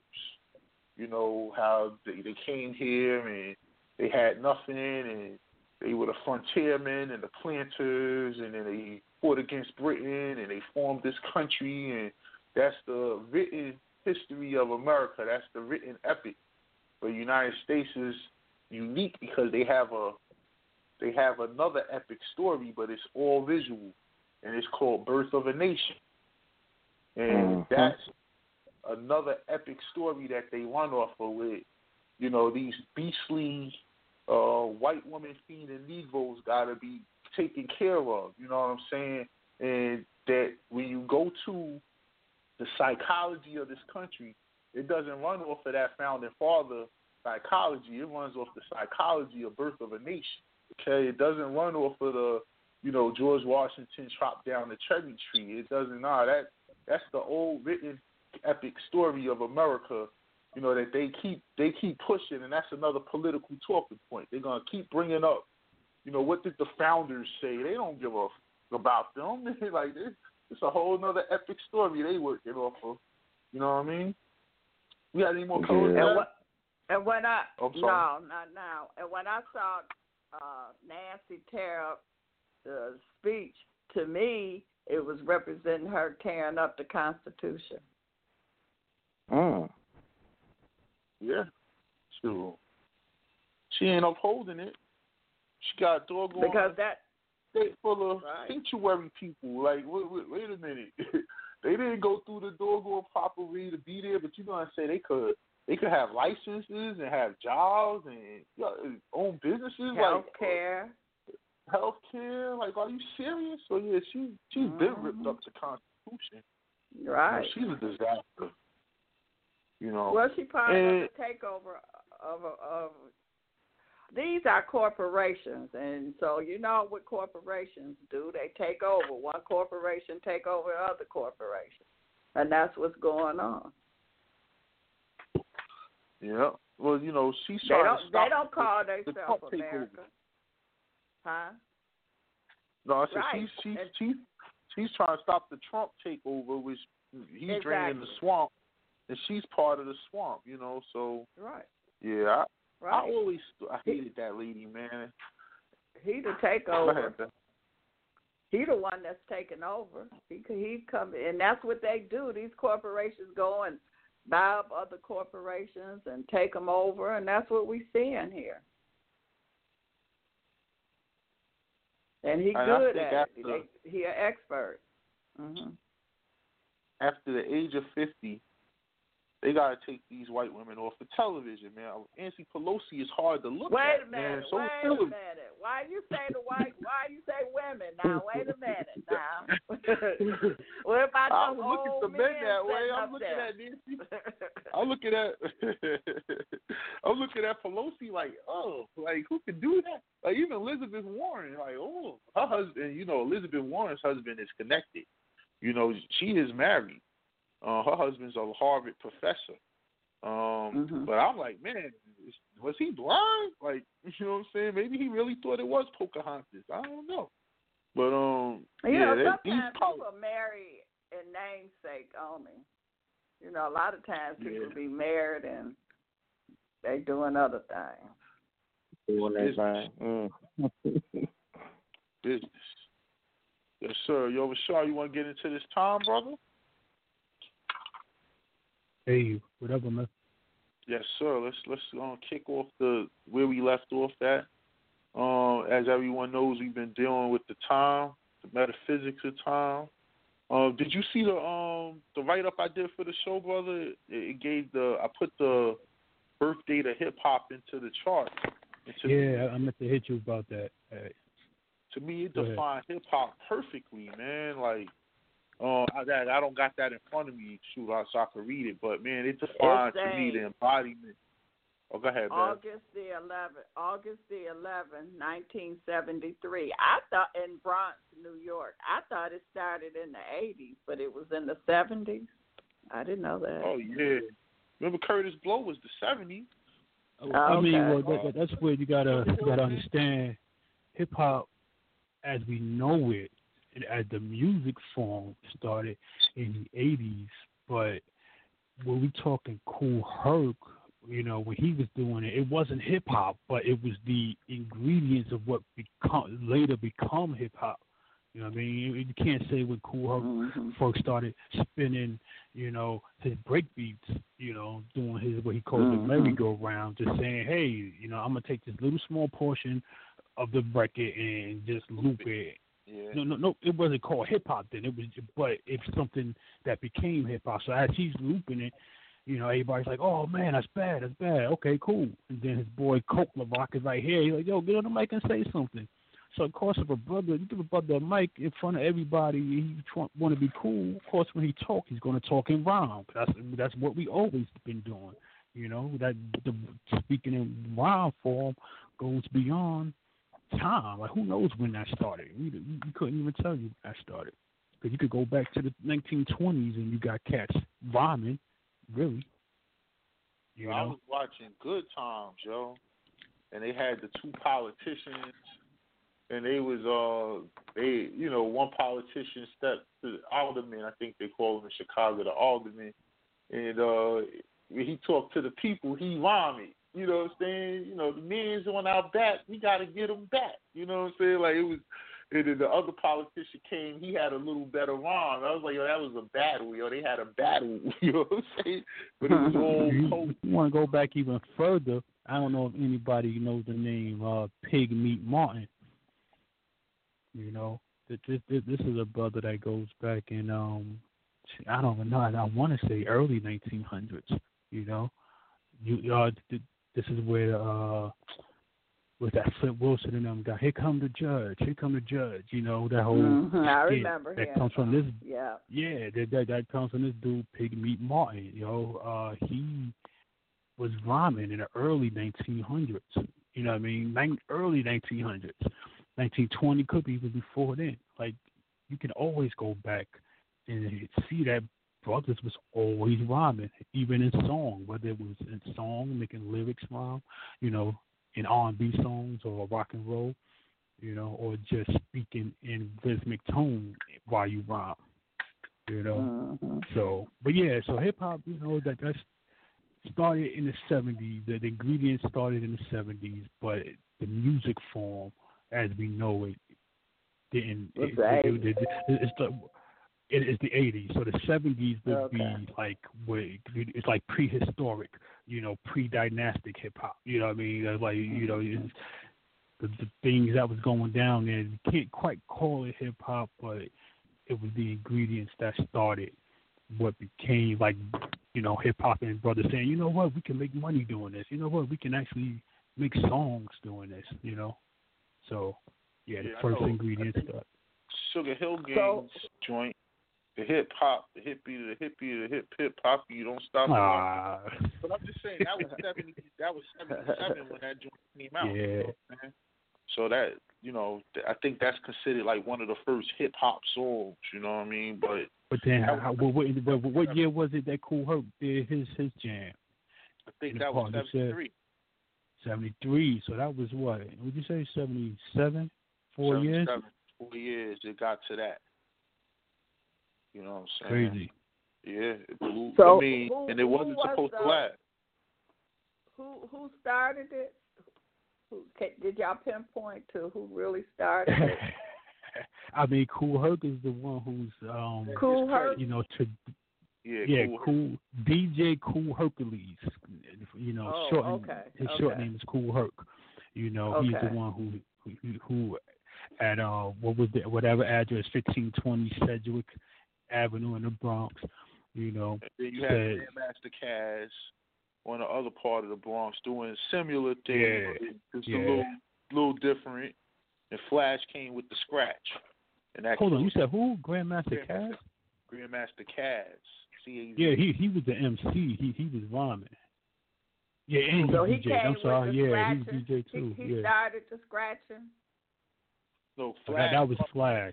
Yeah, that was Flash. But Grandmaster Flash took his name from Caz. Like, he saw Grandmaster Caz rocking a party once.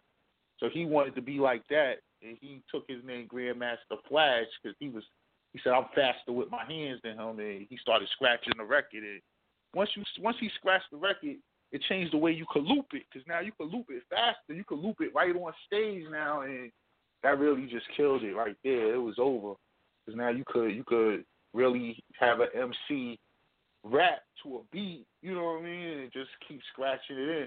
Jam Master Jay from Run DMC, yeah, he used to do them shows live, like everything that they would do, all those, he would live playing that actual break and scratching it in live on the stage when they first started. Like, that's how dope he was. No mistakes. But a lot of people still don't understand that the whole premise behind it, what the DJ is doing up there. You know, they took the DJ away. You know, I think that's one of the things that killed hip hop. Well, not killed it, because it's bigger than ever, but, you know, changed it. It's hip hop. Yeah, to make it a rap industry what it is today. It was they took away the DJ, because the DJ had a special meaning, you know, because you didn't need a rapper to rock a party. You just needed a DJ. And to this day, you know, you like we just said, hip hop started with the DJ first of all. So yeah, so but they taking that element away.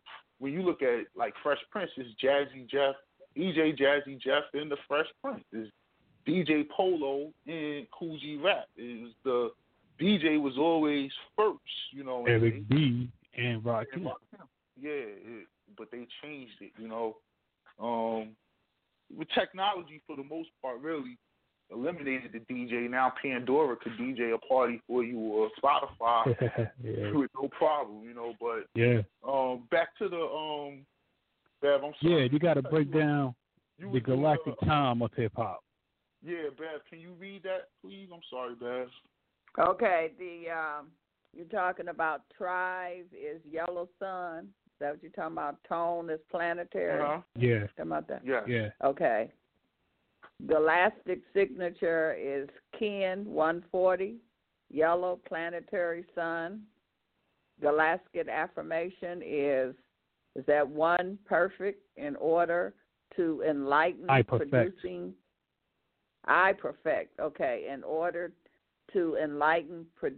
life. I seal the matrix of universal fire with the planetary tone of manifestation. I am guided by the power of elegance. I am a polar kin. I extend the yellow galactic spectrum. That's it. All right. And now I get it. I think I get it. Tell me that doesn't describe hip-hop down to the elegance. You know, it has a certain aesthetic. Yeah, elegant, the flyness that it brought to us. Yeah, so the matrix of universal now, fire. What is this? Oh, man. Was this a rap? Or was this? No, man, what I did was I did put hip-hop birthday in the galactic calendar. Oh, okay. Yeah.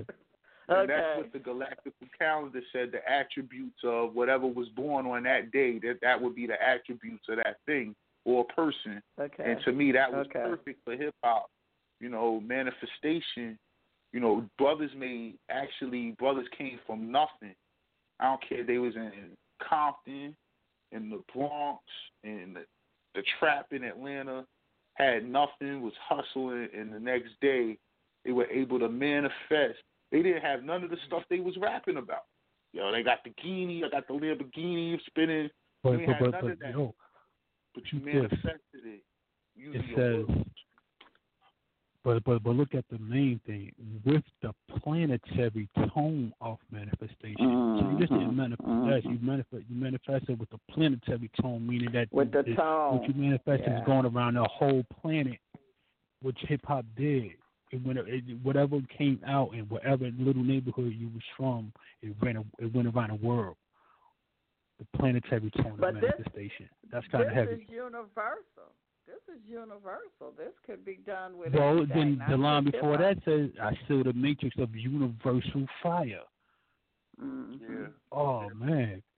Yeah, I was watching a documentary, and the Wu-Tang was, I think it was Method Man, and they was like, yo, when did you realize how big y'all was? And he said, yo, we was on tour in Europe, and we was like in some part of Russia, and we was riding through the middle of nowhere, big farm, and on the side of the barn was the Wu-Tang symbol. He said, that's when I knew we was big.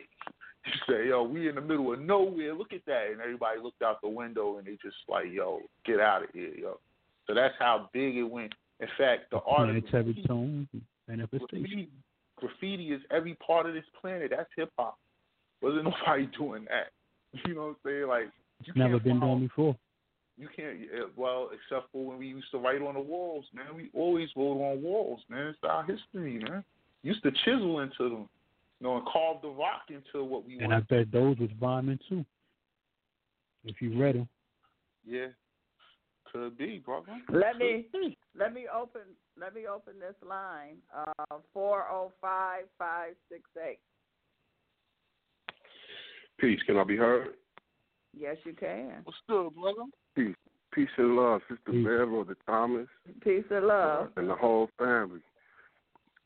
When you was just reading that definition, the first thing I thought of was Africa Bambaataa, and Planet Rock, and looking for the perfect beat, Patrol. Look like what they talking about, you know, and that was early in hip. That was when hip hop was really flourishing back then. But I got to give y'all brothers some pushback. Coming from a West Coast expert perspective, the MC was first. The MC was the master of ceremonies. Now, and when you're talking about like back in the day, in the early 1900s, like with scat music and what was my man name? Minnie the Mooch and Cap Calloway. You know, back then. But see, they had the big bands behind them. They was the old school DJs because they was the big band string. Yeah, but it was the MC that did the show, right? Yeah. Then now the birth of hip hop. I'm thinking the difference between rhyme and hip hop. Y'all got that hands down. But if you even go back to Dr. Dre and the World Class Wrecking Crew when they was wearing makeup and glitter and stuff, Parliament. I mean, that was the so they ain't no different from that was Grandmaster Flash and the Cuban Five. You see what they was wearing back then. Uh-huh. Exactly. So it was about the showmanship. Yeah. They were looking crazy. Yeah, they was looking crazy. But it was all about entertainment, too, though, you know? Yeah. They were taking it over the planet. Exactly. So then when that evolved, it was those same cats that had been doing it before it was dubbed hip-hop. And that's when the DJs was the man. The DJ was actually the man. The MC was just he was just there to, I guess, MC the crowd. To kind of take up the time. Yeah, exactly. While the DJ was spinning, you know. Exactly. But it was all about that DJ. The DJ going to set the tone of that whole groove. So you're right. But that's why you came to the party.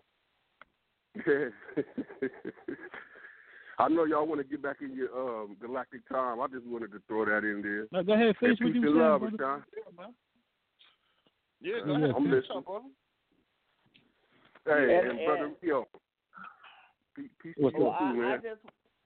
I just want to tell the people that for those that's listening on the internet, you can listen on the phone in 12 minutes. You can only hear us on the phone, and the number is 323-642-1586. And you can push number 1 if you want to join the round table. And we do have somebody here that's joining the round table, 864-340. 864? Peace and power. How's everybody doing? Peace and power. Great. Where's 864? Where's that at, brother? It's an upstate South Carolina number when I'm calling from. Oh, okay. Okay. Mid-state. South Carolina. Good. South Carolina. What's up, brother? You know, my grandmother's from something, South Carolina. Sumter. Yeah. And man, when I was looking up doing the research on trying to find, you know, my family tree and stuff, I had to, because that's the one thing I can't get is her information, because I have, you know, never been there before. You know, everyone else was fairly, you know, was in Jersey or Virginia, somewhere kind of close, but that was, that's been my one thing I got to do is get down there to get some of those records from her family down there, because she, you know, not to tell my life story, brother. Go ahead, man. Hey, do they have a Sumter, Georgia? They do. I'm not sure if there's a Sumter, Georgia, but I'm pretty sure that, you know, a lot of times these places were actually named after old generals or after certain, you know, events, and if they were in one region, you know, they might have gone to, you know, state to state. So there probably is a Sumter, Georgia, I'm sure. So that's where my people from, Sumter, but they said Georgia, not Carolina. Okay. Well, from my understanding and my teaching is that a lot of us as black or as African people here in America, we got our star down here in South Carolina. Okay. You know, so, you know, that's been my teaching. Okay. But, all right. A lot of indigenous folk. Yeah, right. So I just called to weigh in on the discussion tonight. You know, we're talking about. I'm not sure where you guys currently were in the discussion, so maybe I'll hear it from one of you lovely people where we are currently with the discussion. Okay. What we did so far, brother, was we just read the Galactical Time of Hip Hop, and we were just discussing how the galactical tone or vibration that hip hop was born under seems to fit the actual music itself pretty well, and that's as far as we got, brother.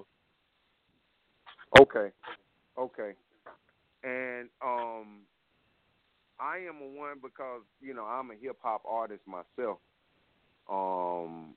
Producing and also a rapper myself, and going into the arrangement, the creating of, you know, good artwork.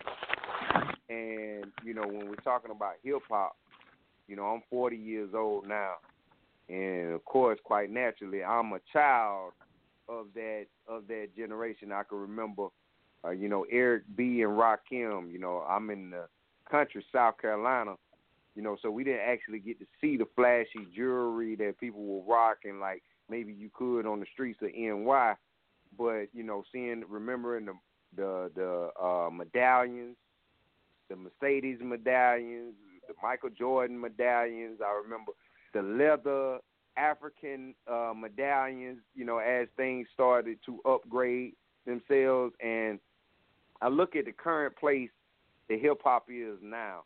And when I look at hip-hop, to me, hip-hop has basically been more so masculine in nature, right?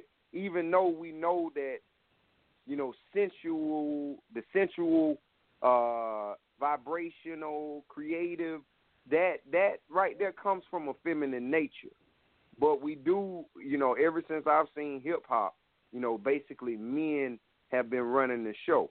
They have been the ones that have been, like all the DJs that I know, they have been men. You know, there might be a small amount of women in there, but the majority of them are men. And, you know, it used to be, you know, where we as African people, us as those indigenous people, those that were before the quote-unquote music we hear now, we would gather around our drum, right? We do know that all kind of drums have been made and created from Africa, right? So the drum was very important as it related to setting the tone, right? Setting vibration.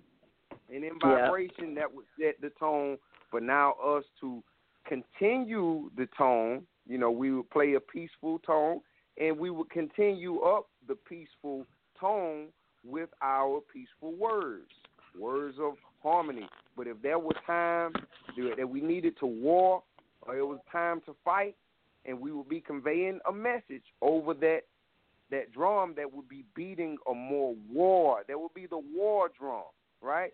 And we do know that this thing was able to assist us in carrying out vibrations, just as DJs are. I heard you guys, just as MCs are, right? And I fast forward today, seeing, well, rather than brothers speaking masculine, conveying words of wisdom, speaking responsibility and duty in their music, nowadays we have our brothers that are wearing dresses. I just saw a video that someone shared where it was one of the top rappers, right, which his name is Young Thug. He was giving a guy a kiss, whatever kind of kiss they call it, whatever it is. It's a kiss. It's a man. You know, we're men. We don't kiss. Mm-hmm. Although I love my father's transitioned now. I think I kissed my father basically on his deathbed. You understand? But the whole time, myself and my father never kissed, nor myself and any other man. But this is the dynamic that is happening today inside our music, right? Where they're wearing, where you can find these young boys out now. Me and my wife will go to a store and see these young boys wearing jeans skinnier or tighter than a woman's leggings, tighter than a woman's yoga pants, right? This is a reality. You have it where hip-hop now, it used to be a time where we say, well, we all in the same game, or we used to sing the song of let's stop the violence, you know, self-destruction. You're headed for self-destruction, but now we are at the place where we are singing the song, hey, I was headed for self-destruction, now I'm loving self-destruction. Therefore, I'm popping pills, I'm sniffing coke, I got me two guns, so rather than shooting up one house in my community, I'm going to shoot up two houses. While, you know, so we are destroying our community, right? But the European that is actually paying these children, paying these grown men with childlike minds, they're paying them to come in here promoting and marketing and advertising this poisonous stuff to our already broken homes. If our homes weren't broken enough, now we're going to promote to our young boys, it's okay to go out here and have you 50 women. Why? So our little boys don't know what it takes to be responsible inside of marriage. Because they know that the brothers of yesterday, the conscious brothers, they were doing a good job at that. You understand, the early 90s. Well, you gotta look at it like this, though, brother. You know, at one point in time, hip-hop was an organic thing created by black people with a few white people that backed it, didn't really think it was going to go anywhere. And then by the time the 90s hit, it became the top-selling music in the whole world. So now the music companies are now infiltrating, and when you're working for someone, they dictate what you say. So now if were positive, like a lot of the rappers were positive, transitioning from the 80s to the 90s, but what the labels realized is the negativity sells more. So they told those artists, listen, you either got to change the way you rap to make me more money, or I'm going to find people that's going to say those things. And that's pretty much where we're at. So these rappers that you see today, I can't say that they all want to say the things they say, but they understand that in order for them to keep their job, that's what they have to say. And wear a dress. To me, you know what I'm saying, the brother is obviously, I listened to him talk about his situations, and he seems to be sexually confused. And, you know, that's what I get from him. because and that's they doing too. And why they call themselves babies? I ain't heard so many rappers baby calling. What men call themselves a baby? Well, and little and small. Yeah. Hey, Thomas, what's the song we was arguing about? Don't I look like a chick when I walk? they also refer to themselves as young. So you guys are right. Baby this, little this, and young Jock, young Jeezy, and now Prince back, Wilson. Huh? Brother, go back to the early 90s. Everybody was big, right? Notorious B.I.G., Big Pun, large professor. You know, like everyone had that moniker. The original Big Daddy Kane. The original Big Daddy Kane. Right, that's right. So the mentality changed somewhere, and I already see where you're going with Dr. Wells in the beginning of Baby Boy. You know, why do the black man call his house a crib? That's right. You know, why is that his homeboy? You know what I mean? So, yeah. Why is his girl mama?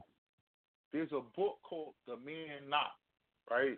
It's written by a doctor named Tommy Curry. And he goes along the lines of Dr. Wells and Neely Fuller's theory that there's no such thing as a black man in America. Black men are males. Only men can take care of everything that they have is a white man. White man is a man. Now, you know, you don't have to agree with the theory, but the logic behind it, you know what I'm saying, it kind of makes a little bit of sense, and it gets to where these kids' mindset is.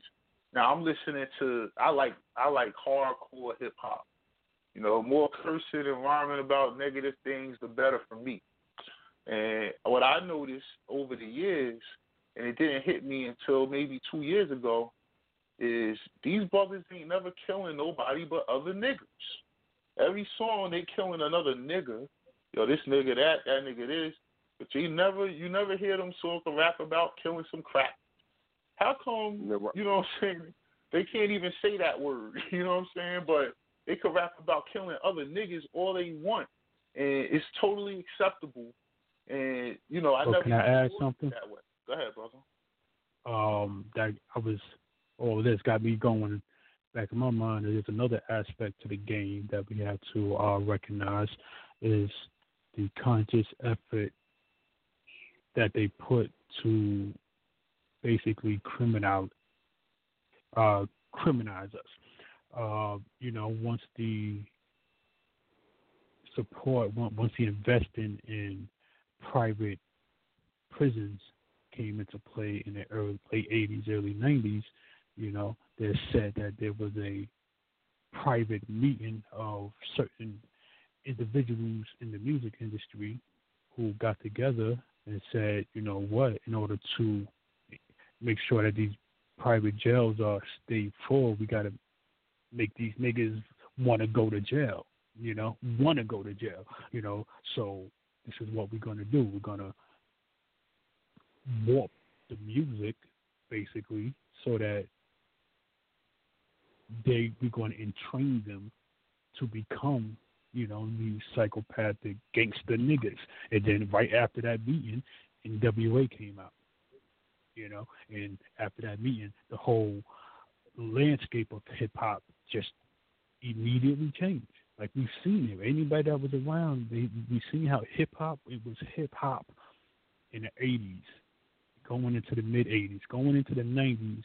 As soon as gangster rap, it's not hip-hop anymore. Now we've got gangster rap came into play.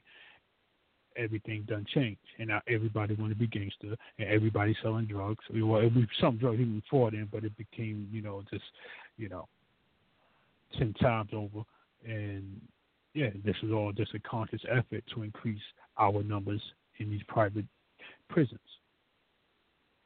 And can I add on to what you said, brother?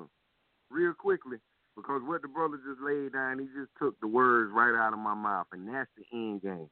Because PBS has a documentary called "Slavery by Another Name," and it's basically talking about how modern day prisons, and we see how unjust they treat us when it comes down to even preserving our life. many black people have been killed and they haven't done a damn thing, right? So you know how they're treating us, throwing us in jail for no reason. You know, the Central Park Five. Must we name all of the situations and occurrences in which this has happened? But like the brother has just said, they're trying to send us all to jail, right? So now you can get a whole bunch of free labor. You know, so many brothers that are in jail have gone to prison, they might make 50 cents an hour, if that sometimes, right? So this is what they're creating. Like the brother just said, they want to create the dynamic where brothers and sisters are excited to go to jail. Fuck that. I'll mess somebody up. I'll kill a person over my baby mama, over my baby daddy, over some of the crazy stuff. And this is where our children are getting their learning. Just as we came up, I know I learned a lot from hip-hop, right? And I had my parents there. But we are able to do that, being able to convey an energetic message, colorful message over a nice beat, right? And we at a time, you know, they got the brothers that rap. They don't make too much more than 50 cents an hour when you look at what they get paid off of an actual album. So if you're streaming your music, you make 0.6% of a penny, so 60% of a penny. Your song has to stream twice for you to get 1 cent, over 1 cent. Mm-hmm. You know, so if you sell 2 million records, that's $12,000. I mean, if you got 2 million streams, rather, that's $12 million. I mean, $12,000. So here you are. Everyone in the world knows your song and knows your name. And all you got at the end of that was $12,000, to which you got to give a third of it to the company. And you got your managers and everyone you got to. So these brothers that's rapping, they, except for a very limited amount of them, and none of them really seeing a lot of money from it. You know, like they living better than the average person. But, you know, they got to work extra hard for that because they're not getting paid off of their actual work. They got to get paid off of their shows and things because the contracts they sold, they don't own their music. They're just making music for somebody else. And as long as record label, the publishing companies and everybody else that got these people in debt. Every rapper that you see in the industry is in debt, with the exception of maybe a Jay-Z, a Puffy.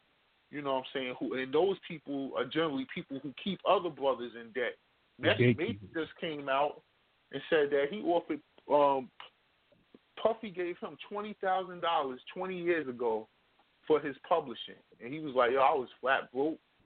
You know, that was my way out the hood. I signed it. You know, $20,000." He said he went to Puffy a few weeks ago and offered to give Puffy $2 million in cash to buy his publishing back. Puffy told him, man, this European dude wants to buy your publishing. If he offered me more than you, then you can get it back when you're 50 because, you know, you get it back after a certain amount of time, whatever. But just to show you how, you know, he got $20,000 and you made all those millions off of it all these years, and the brothers offering you $2 million and you say no. Like, a lot of these brothers in the industry is just as shiesty as the white people that did it to us, too. However, these rappers ain't making the type of money that we think they're making. And for them to live just a little bit better than everyone else, this is what they got to do. You know what I'm saying? So you got to look at it that way. They can't go out there and say, okay, after my last album sold 1 million records with me killing niggas in every song, my next album's going to be positive. The record label's like, no. You know what I'm saying? You can't put that out. That's not what we want, and they get stuck because they're in a bad contract. Go ahead, brother. Let me open this line here. 843-610. 843-610. Greetings, family. How's everybody? How you doing? Good. Great. Peace, brother. Hey, yo, where you at, brother? 843. Where you at? South Carolina number. Yeah, I'm not far. That's another South Carolina. I'm not far from Tutmosis' grandma. I'm over there close to Sumter. Oh, okay. Okay. What's up, man? And my grandma from Charleston. Right. Wow. You understand? Right? Charleston was rough, man. I went to Charleston like, oh shit, this is these brothers out here is a little rough behind the edges out here. Hey, man.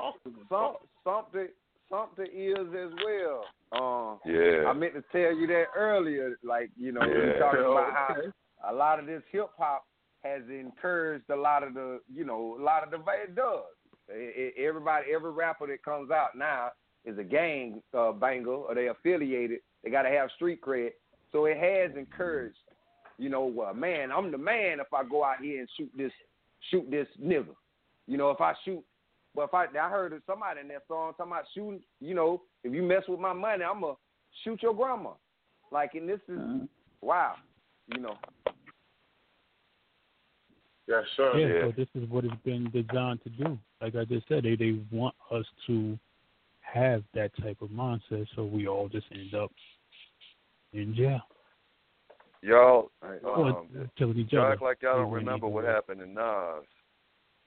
Nas didn't want to play that game, even though Nas was raised on the streets, but he was striving to put out positive lyrics, just like the old heads used to, Public Enemy and all of them cats. But you see, he didn't want to play that game, so they destroyed him. He was paying like $30,000 a month in child support without getting another record deal because he didn't want to play that game. He didn't want to be labeled a gangster rapper and all that, you know, foolishness. That's just like what y'all saying. The rap game. Let me add this about Nas real quick. The brother was smart, though, and he invested his money in all those tech companies, Uber, Lyft. Right. They won't tell that side. Over the last 5 years, this brother probably got about $300-400 million off those investments on the low, and it's called Queensbridge Investments. And a percentage of all his investment goes back to the projects where he grew up. But go ahead, brother. Go ahead. Yeah, but that's what I'm saying. He persevered at the end, though. That's all I'm saying. He persevered at the end. Right, and it's also because of who his family was, because, you know, his pops was in the music industry for years. Yep. You know, I can't remember the name of that song him and his pops did together, but that's damn near one of the last songs he did. The Bridge in the Gap, yeah. Right, before they basically shut him down, next thing you know. Anytime you see something about Nas, he's in Ebony and Jet about, you know, child support and, you know, the fees that he was paying. But, yeah, even with Puffy and them, every time his contract went up with those labels, they gave him more money and another Ferrari. Puffy was collecting Ferraris like Reverend Ike used to collect Rolls Royces. And I'm not putting them in the same category, you know. But Reverend Ike was the man to me. But that game got infiltrated. And I like what Jay-Z did. Jay-Z created a website where if somebody wanted to stay independent, they could put their music, you know, on the web and get paid instead of having to sign a contract. Yeah, I will say Jay has done some full artist thing over the whereas Puffy has pretty much stuck to the status quo of the industry. Like a Quincy Jones, like that's what I consider Puffy. Like the new you know what? You got to understand Puffy. He wasn't connected with the beats. Yeah, but I look at it like this: Puffy was never an artist. You know, Puffy became an artist out of the fact that it was money there. And, you know, Biggie died, and kind of like, all right, I'm gonna just jump on and do Biggie it. Was pushing him to become an artist as well. So some of his stuff. Represent his man. He said he'll do that for him. Yeah. So but Jay-Z was an artist. He was always an artist first. You know what I'm saying? And executive second. So I think that's why he's been more full artist to me. Because I like what you just mentioned. What he does, coach. And he even will sign independent act to a management deal or a promotion deal, which will get them on major tours with major artists, even though they don't they don't have a contract, and I respect that. You know, but he does do some messed up stuff, though, brother. That brother, watch. So that's what I But look, you got to understand, you know, just like Jay-Z, you know, he would teach, he's Leo Cohen's protege. Well, Puffy is Clive Davis' protege. Wow. Exactly. He got his Arista, exactly, the one who, you know, had his connection with Whitney, you know, so. Right. Yes, indeed. You know, Puffy is cut from that cloth. So all his business, all his money, or everything he doing, that's his master. You know what I mean? You got Puffy's, you know, Darth Vader. He's the Sith. You know, he done got it from him. You know, and everything that went down, that's his boss. You know what I mean? I tell you another thing. Excuse me for cutting you, but one thing I think Puffy did that I didn't hear too much about any other so-called label owners, Russell Simmons, anybody. Puffy bought or rented a mansion out on Long Island.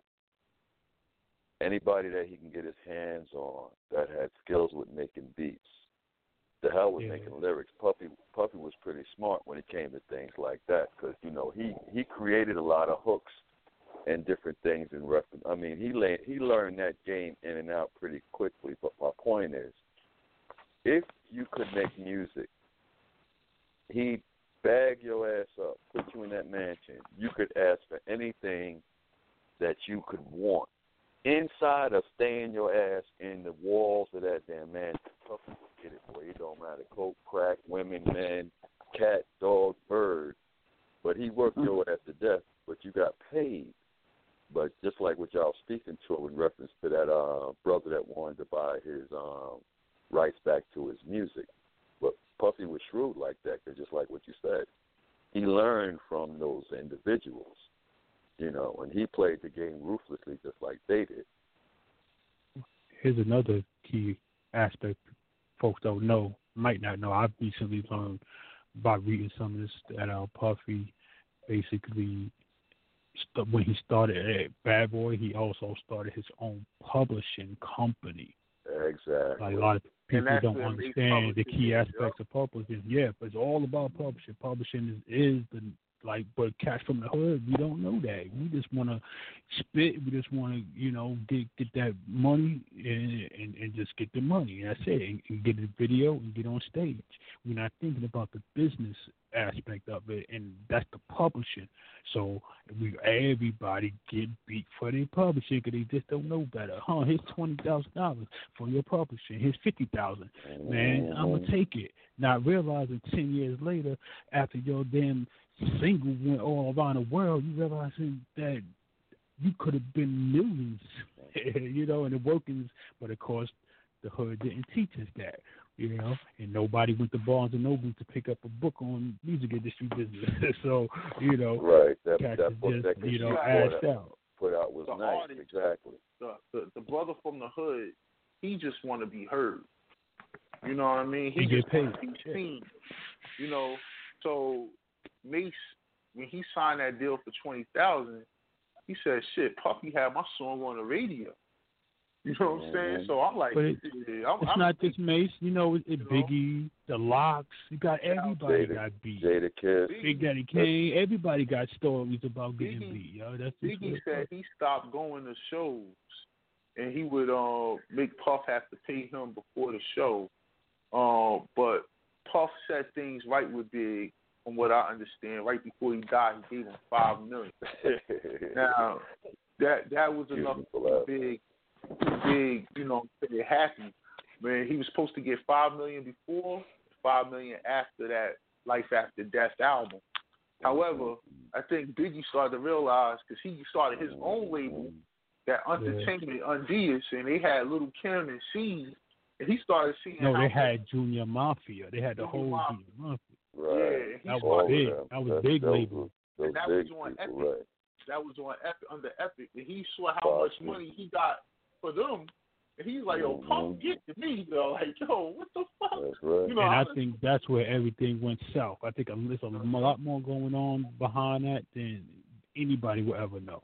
But I do kind of think that somebody created that drama between him and Tupac, because it's interesting that both of them were starting to look that way towards independence in their own thing, and both of them got knocked. Well, they was already, I know Big was already there. Big already had the independence. He just was still signed with Puff. So Big dipped off and said, you know what, I'm gonna create Junior Mafia. So he had and what ended up being a woman, a little girl in there that ended up being the hardest one out the crew, because everybody from the street, they're not really there to rhyme. But if Biggie's writing everybody's lyrics, he's like, all y'all gotta do is just show up. You know what I mean? Just show up. But Cash didn't show up, but she did, and Little C showed up. But Big had his own thing going on. He had he was a record label. He had his own record label. He was an executive, but at the same time, he was still signed as an artist. So it's kind of it was a contradictive, conflict of interest going on, which probably led to his demise. Let me open this line up. 314-381. 314. I was just listening to what y'all was talking about, and I had to admit I don't know much about. Hey, what's going on? I don't know much about entertainers. I tell you what, now Biggie would have been worth more than Jay-Z if he had lived. When he died, he was worth about $100 million. But I keep hearing this inconsistency about certain things. You guys were talking earlier about the dress. And if you can have people come out and have an outcry because the kid was made to trim his hair in order to graduate at the particular school he was in. Okay. Well, and people say he should have been allowed to wear his hair the way he wanted to. Well, what about them men at Morehouse College that wanted to wear dresses and high heels, and they told them that they couldn't? Or I hear people saying about these young men wearing skinny leg jeans. You hear what I'm saying? Bev, just like when they say that women shouldn't be wearing tint in their hair, but they want them to wear their hair natural and they don't want to. And then it goes further on about men can't tell women what to do with their body when it comes down to reproduction, but others want to tell women they shouldn't be wearing tint in their hair. Or weaves. Or locks. Some corporate don't want you to wear your hair in locks. Or brave. Well, yeah, and I'm looking at the public ridicule. Look how the public ridiculed Gabby Douglas, who wore her hair in order to be fitting in the profession and job she was doing as a gymnast. People laughed all about that woman's hair. Then you got those out there on another element of black society that say women shouldn't be wearing weaves.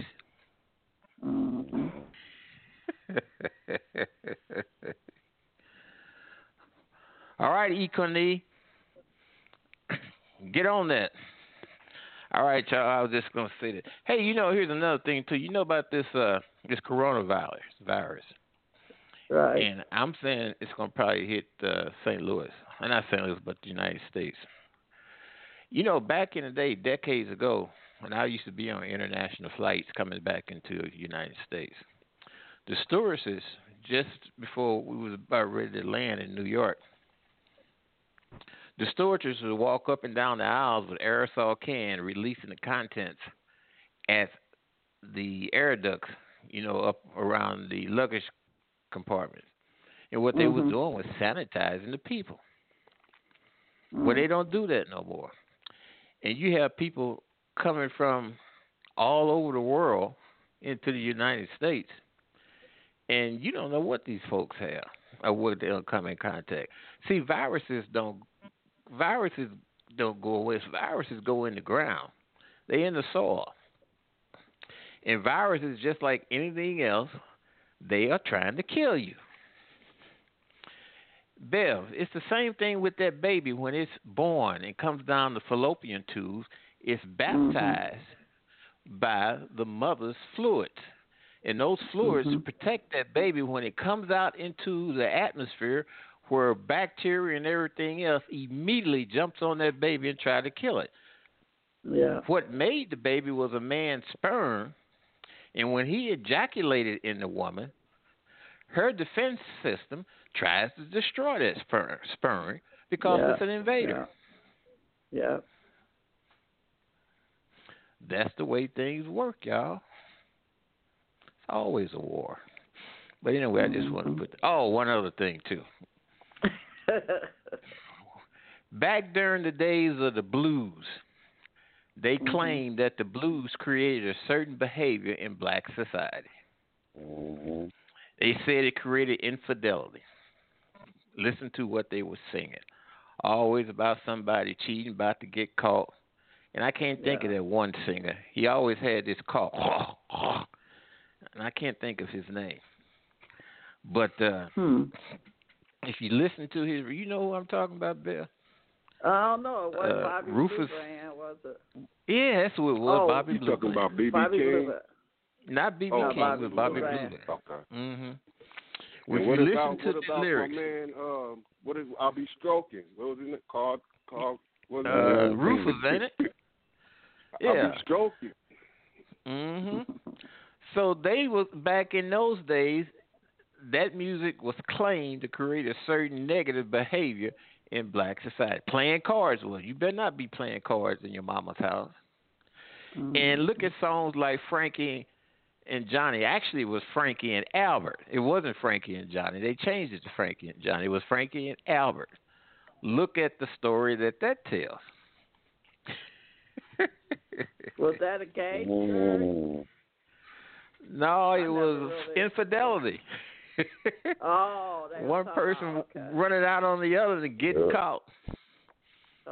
So rap music is just another time in history where it is what it is, and parts of society is going to accuse it of causing a certain behavior out of the people, whereas that claim has been going on forever.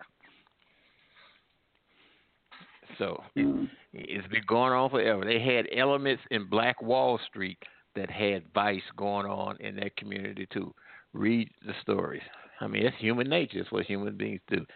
Y'all go ahead and have a nice evening. Watch out for that coronavirus. Thank you. Get some Clorox. Let me just say this real quick, right? It's an old article, 2017. Newsweek put out an article. Because I Got High, country music has the most drug references of any genre. Study finds. So they did a study of all the music that came out from country music, jazz, pop, electronic, rock, folk, rap, and other. Country music was number one. Jazz was number two. Pop was number three for drug mentions in the songs. Okay. Country was number one. Jazz was number two.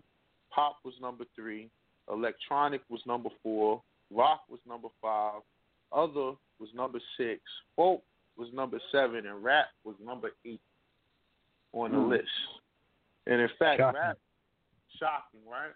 And in fact, rap was number one. When they mentioned, this is the second part to this, right? What drugs were mentioned in the music? So in all those different music, what drugs was mentioned? Number one was weed. Number two, cocaine. Number three, acid. Number four, pills.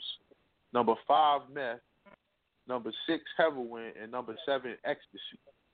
And then when you looked at who mentions meth the most, and this just show you how skewed their information is. Number one is Method Man. So we know that he's not talking about meth. He's talking about himself. So they already know. Where the hell did they get that from? Yeah, this is Newsweek. But, nonetheless, it's showing you how the propaganda makes it seem like our music's so bad. But if you listen to some of this rock, right? Now, when I was in high school, I think my freshman and sophomore year, before I went to high school, I never had to go to school with white people. You know, that was my first experience ever, dealing with them, going to school with them, was in high school, it was like 30% black, 30% white, 30% other, right? So they would listen to rock, and I'm playing football, you know, we working out, you know, in the gym or whatever, we lifting weights or we doing running or whatever, and they'll put on their rock. And the big group was Nirvana. And I remember, you know, the dude Kurt Cobain. And Nirvana, when you working out, it wasn't too bad to work out to, you know what I'm saying? Because it was, you know, it was rhythmic, you know, it wasn't the worst. You know, some of the stuff they played, it was like, yo, turn that shit off, yo.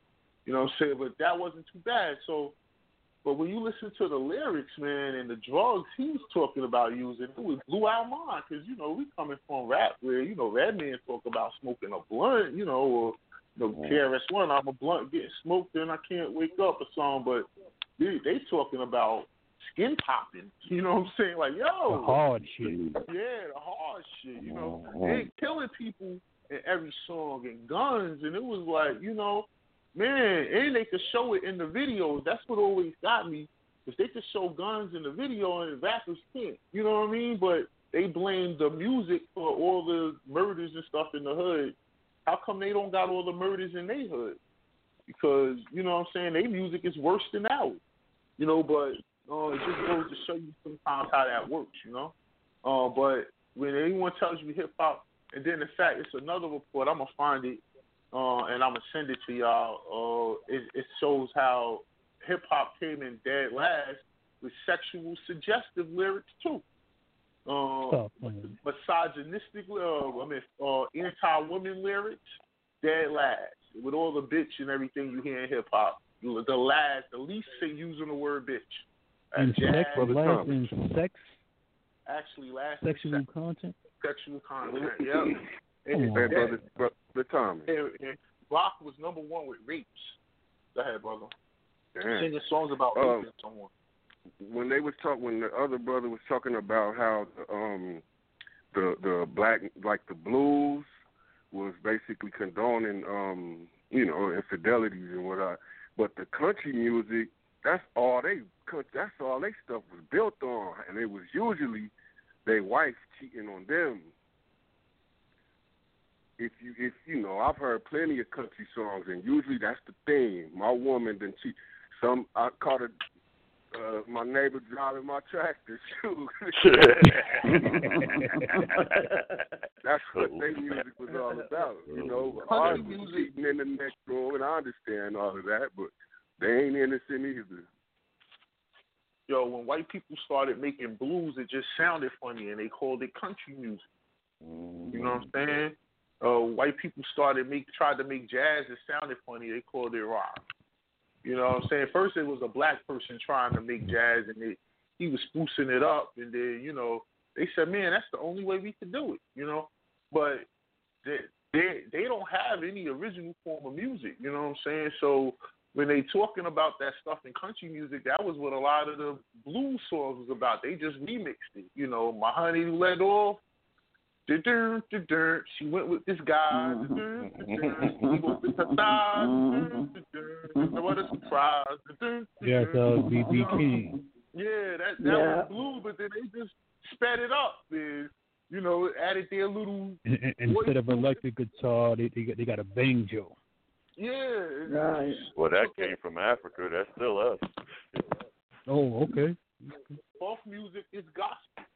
They just sped it up, you know, and they ain't talking about Jesus in every song, but it's the same spiritual uplifting type of thing. You know, they just speed it up or slow it down, and they say it's theirs. So every genre, we created every genre of music. And not only that, we created the music industry. They would, if it wasn't for us, there would not be anything to record, to put out to people, to say, yo, everybody got to hear this. It wasn't nobody but us doing music that could say, hey, somebody should be recording this so everybody could hear it. So we are the reason for a music industry. Exactly, brother. And that's what kills me when people say Eminem is the best rapper. And I'm like, are you serious, man? And he'll tell you himself. That's them saying. It's their media saying that. Yeah, but, you know, you get these... That's the propaganda. Now. And it's like they felt for BET did one. They had prominent people up there, man. Sway and, you know, Charlamagne. I'm like, oh, they gonna pick the dopest rapper of the 20th century was Eminem. And second was Lil Wayne. And I'm like, are you serious? Like, you know, they gotta play the game too. Lil Wayne would destroy, you know, in my opinion, he destroyed Eminem in a bad way. You know, his shit is way better than Eminem. Like, you crazy? It's not even close, but, you know, that's how they saw it, you know, because, of course, who owns the thing? But that's what happened to rock, right? Tubby Chaka was making it, and it was just another form of the blues, and then Elvis comes. And now it's rock and roll. And now, you know what I'm saying, it ain't ours no more. But wait a minute, we created that. He got his swag from them. He learned to the majority of the songs that Elvis sung was originally, you know, sung by blacks anyway also. Yeah, he was the biggest plagiarizer ever. Yeah. But he said it. At least he told the truth. He said he used to go to them black clubs and sit there and listen and things like that. Wasn't Chuck Berry the one that taught him how to do the... Go ahead, brother. Yeah, it was Chuck Berry. You right. Mm-hmm. I said Chuck. But Eminem stated in one of his songs, like, I'm the worst thing since Elvis to use black music so sexually, to do so to make myself wealthy. Hey, this is one of his stupid songs. And I don't think Eminem is a corny rapper. It's just that he doesn't. He ain't the nicest. He ain't the nicest in his topic. His subject matter is limited because he's not black. He don't got no soul. He don't got the soul. But I will. What I do say about him is at least he stays white. I hate when a white rapper comes and tries to act like they black. That there's immediate Eric can't listen to you. You know what I'm saying? No one here. You know you talk about that. Like what's the kid name? He's a rock star. You talking about that little dude that got hit? He got punched in the mouth. No! I'm talking about the dude all over. What's his name? Not French Montana. What's this dude? He got the sword with 21 Savage, a rock star. He got the tattoos all over his face. A white boy, man. Man. Talking to the wrong crowd. Yeah. He was like one of the Grammys last year. The best rapper and everything, man. And either way, man, he's trying to act black, though.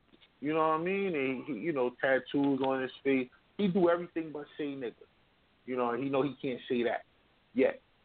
But, you know, I hate when I see that. Like, at least Eminem stayed a white boy. You know, are you talking about the tattletale? Yeah. I see Eminem. You know, he try to be hard. He don't talk it, but his action, you know, he hungry. He lived in a black neighborhood. But man, he was talking about murdering his. Yeah, he was talking about murdering his moms and his baby mamas. And exactly. He's not hard. He's psychotic. Yeah. He's psychotic. Okay. He spits psychotic rap. Right. It's not hardcore. It's not gangster. Yeah. He got his own lane called psychotic rap. That's it. You know, in other words, that the new Joker was basically Eminem's life story, huh? Yeah. Because that was his. Yeah, because he grew up in the trailer. Yeah, we caught you, Thomas. Nobody heard. Nobody know who that is. Yeah, I'm just saying. Somebody texted to me, Post Malone. I'm like, that's it did make a difference. Yeah. What's the black dude name with the rainbow teeth and the funny hair? Little Yachty. Yo, this dude, yo. And the funny thing is, he looked like one. And that rainbow teeth. He ends up. I read an article where he owes a jewelry store damn near $3 million for all these jewels that he's been wearing in these shows and stuff that he ain't paid for. And he talk about he don't got $3 million. He got like $300,000 to his name. And I'm like, damn, this brother got a Target commercial, man. You know what I'm saying? What are you spending your money on? So these brothers, they get these contracts, like you were saying earlier. In today's hip hop, it's more money than ever because you don't. The marketing. First thing is you have to make yourself a star first. It wasn't like, yo, you have talent and they go searching for you. Like back in the days, you know, this my man right here, he can rap. You know, they want to see, yo, you got how many shows you done. You know, like you got to have it all together for them, a package together for them to really deal with you in this game today. So you already and they go on YouTube. They go, you go on YouTube, SoundCloud, all these different places. You put your music out yourself. So they got to offer you a bag when they come to you. They can't give you a $20,000 contract, but they putting you in a $10 million debt now. You know what I'm saying? Mm. So what killed me was this dude, and I think he's so corny. He got a baby with the Kardashian chick, Travis Scott. And they said he made $58 million last year. I said, goddamn. How did he make $58 million last year? I know the country western. That's country. He's a rapper. Well, he's a rapper. He got that. He used that auto tune thing, and he produces his own songs, I think. But the dude. So how he make the 58? Shows. They say he charging damn near $500,000 a show just to make an appearance and. You know, they're $100,000 to show up at a club. You know what I mean, just to make an appearance. And he bring the Kardashians with him. That's probably why. He probably do have to bring her everywhere. Yo, she gotta come too. You know what I mean? But yeah, I mean, and shoot, she a billionaire. She like at 19, she made damn near $1 billion selling makeup. You know what I'm saying? In fact, she got more money than Jay-Z. It was an article that came out. You know, she got more money than Jay-Z. All she do is sell lip gloss. You know what I'm saying? But then we away from time. We all the way off time, man. But you connected it with hip-hop, and I just, you know, smashed all time and space right there. So, well, to me, listen, man, I got another name for time.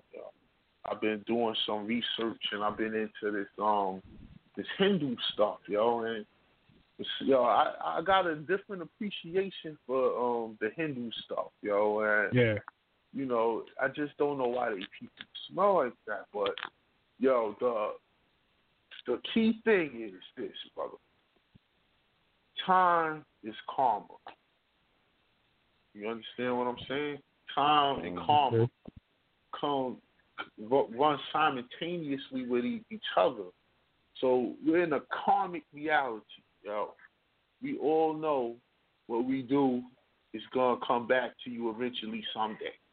You know what I'm saying? You might get away with it now, but you know deep down inside, you know, okay, I got away with that time. You know what I'm saying? So, but why is it that it come back faster now? Let me fill that in. It's come back faster because of what I kind of spoke about last show. On what Dr. Phil broke down. Every cycle is 20 times faster than the previous cycle. Oh, okay. Right? So I got it right here. Hold on, wait a minute. Let me break that down, right? And that's actually where I left off last time. Now look at this. This is what last paragraph I left off at. Since our ancestral masters said that we are presently in the sixth cycle at 20 times the speed of the previous cycle, this would explain why time as we know it appears to be speeding up, while space as we know it is being reconditioned by the incoming light code of cosmic redemption and into a new containment of perception. However, it is not time that is speeding up, but our shifting angles of perceptual references as the angle velocities of the atom increases. Basically, time is speeding up. The atoms speeding up because of the trajectory through space, and everything is just moving faster. So that makes sense what Thomas is saying. Karmic is karmic energy is moving faster. Everything is moving faster because we are now in the ninth cycle. You know what I mean? This is the ninth cycle, so things are 20 times faster now than they were. The last cycle, the eighth cycle actually ended just a few years ago, like 2011 was the end of the eighth cycle. So that's why you can really it's easier to literally perceive how much faster time has gone since the 80s. Like, in the 80s, a whole day felt like a day. Like, you had a whole day felt like, you had time to do a whole day of work. In the 80s, it felt like, I could go outside, play, go to a bar. You came home from school and you had time. Yeah, you got time. Now you can't. It's like somebody else's house, came back home, still had light. It was different. To pick up the phone, call somebody. Make a phone call before you ate dinner. It's like time. Is it because we were younger, or maybe because we were just in the previous cycle with the previous cycle in 2011?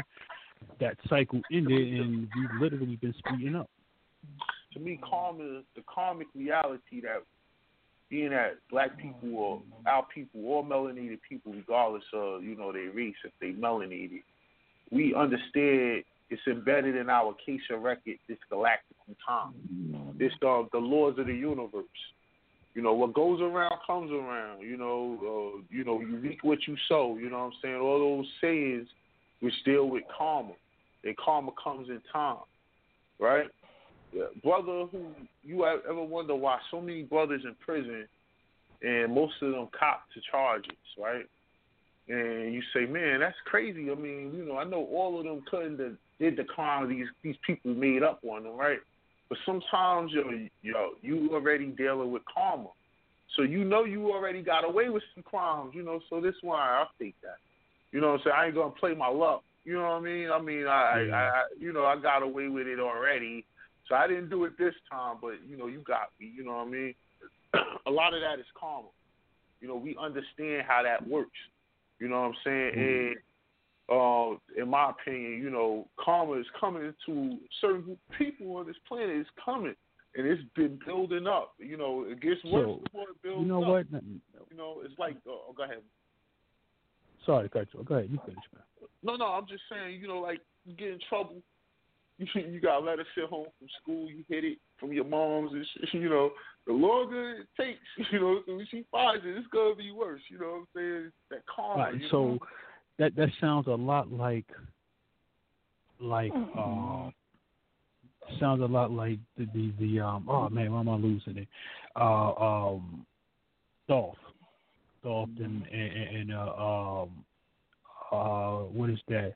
The seven hermetic philosophies, just how dealing with everything is mentalism, everything is polarity, everything in the universe is the hermetic law. Polarity. There's an upswing and a downswing. You know what I mean? There's everything is a give and take, every flow, as above, so below. Exactly.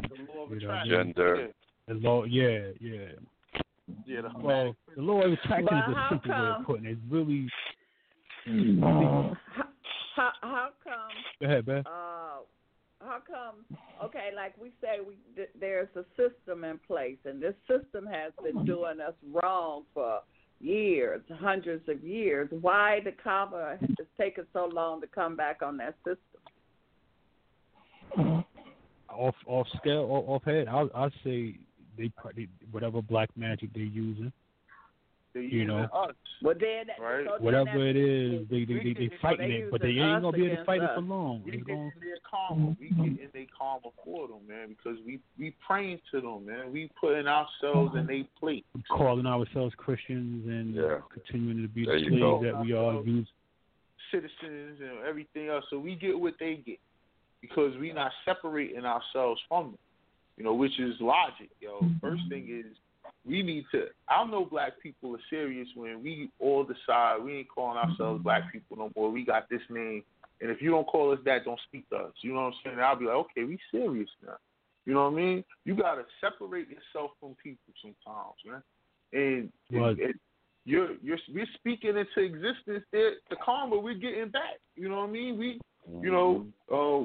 United States citizens. Okay, well, we know the United States deserves the only ass whipping ever to come to them, okay? Do you really want to be, you know what I'm saying? We know karma's coming, So, I don't know, sometimes we're putting ourselves there. I think, like you said, calling ourselves Christian. We know Christians deserve the worst karma ever, and we getting it, you know, because we believe it. How many white people you rarely met that really believe they some Christian? You know what I mean? Yeah. Especially in like a white Christian. You don't think about like, that. Yeah, you never see that. Like, these what people don't care about that shit. You know what I'm saying? Like, did, and they don't know that book any better than the Aboriginal Christians. The Gnostic Christians, the true Christians that they killed off and built their bullshit on top of. Yeah, over in Egypt, that's for sure. Yep. Eddie. Go ahead, Eddie. 708-829. Yes, family, right quick. Greetings to everybody who got on the line that I didn't greet earlier. But Sister Bev, you said the system and why is it now at this time it's coming back. Brother Thomas mentioned it somewhat. It's karma, but the key thing is what we're talking about, time. Time is nine. System is nine. The time for this system is to die. The universe is dictating. We constantly say the change that we're all talking about. So it's no more than the time. Everything has a season, and this season for this particular system is over. We keep saying it's over. And that's actually what's happening. But the universe is dictating this, not us. We're flowing now. We're riding with this change that the universe is dictating, that this system time is up. We keep saying this white people's 6,000-year reign, and that 6 is just 9 upside down. It's over. We say we're in the age of Aquarius. The age of Aquarius reveals what we're talking about as it comes back around every 25,920 years, as they call it, revelations. Reveal. It's over. Their time is up. That's why we keep talking about galactic time. Galactic is no more than the universe's time that we're talking about. Their time, man's time, all of its nine, system of running shit is up. We feel it, we see it, we speaking it into existence. It will manifest. It will come back. So again, it's just we're on time with the paradigm shift. We on time now. Ain't got shit to do with his clock. Indeed. It's all got to do with us feeling this time that we're in, that we don't even have to quantify by man's time of his hour, minutes, and seconds of a day. So this is the system we're talking about, getting back into that groove, that feeling, that instinct of real time. That's why real is 13, clock is 13, God is 13. It's this real time of God that we're feeling. So that's why their time is up. That's all. Okay. That's for sure. And check this out. The Hindu theory on karma is, of course, they believe in reincarnation. So when you die, your physical dies, you come back into another physical. And they say that people that are born with disabilities, they're born blind, you know, that is the karma taking over from their last life. So let's just say, you got through and karma didn't catch up to you. It's you're gonna have to pay for that in the next life. You know what I mean? It always balances out, and that's how they explain that. You know what I mean? And I said, wow, that's an ill concept, because they say the way the Christians do it is, this is God's will. You know what I'm saying? But the way they do it is, this is because you messed up before. So now you're paying for your mistakes in the last life. So, you know, that's a lesson to you for this life, you know, for your next life. You know, it's an ill way of seeing things. Can't blame everything on God. It's a lot of it, you got to put it on yourself. We have free will, and your own actions dictate what you're going to manifest. Exactly. So it puts the ownership back on the individual, you know what I mean? Which, you know, it's no need for commandments in that system. You don't need nobody to tell you not to do something. you know, it's already embedded in the fact that, yo, I don't want to do nothing bad because I want to be free from that karma that's going to come from doing that. You get what I'm saying? And you even see people who, people that kill people, right? Killed a lot of people. They say, they're haunted by the people they killed. You know what I'm saying? They just sitting there and one day they pop up on them and they yo, what's up, bro? You know, and it's like, oh, I killed you, you know, and they say that they're haunted. That's that karma. You know what I'm saying? That's their mind, you know, knowing that they supposed to pay for that. They created that whole thing for them, you know, to wallow in their own sorrow. Catch what I'm saying? Definitely. But it's probably deeper than that because it ain't in your mind. If you see somebody murdered, there got to be some sort of intrinsic connection that's going on when you take a life prematurely. You know what I mean? So it's like something else is going on that we have yet to be able to explain. You know, that's haunting these people. I'm not a rapper, but when some group made a song that said, "My mind's playing tricks on me." Ghetto Boys. There you go. Ghetto Boys. Your mind playing tricks on you. No, there were all three of them. I was thinking, Butcher Bill, you got Willie D, and Scarface. There we go, Scarface. Yeah, Scarface, one of the biggest ever. Yeah. And I will say this, you know, the fact that we live in this karmic reality. So it could work in our favor if we start using it in our favor. You know what I'm saying? Whereas, you know, it has to be a way that you could control it. You know, so if someone do something to you, their payback comes immediately. You know what I'm saying? Like, well, you know, the person that comes to my mind is the seven Hermetic principles, man. That once I read that changed my life. You know, once you understand this, you know, the seven principles of the universe, it's real basic, you know, mentalism, all is mind. Principle of mentalism, principle of correspondence, principle of vibration, principle of polarity, principle of rhythm, principle of cause and effect, principle of gender. You know, it all deals with balance. Everything you're saying is all of that, yeah. Karma.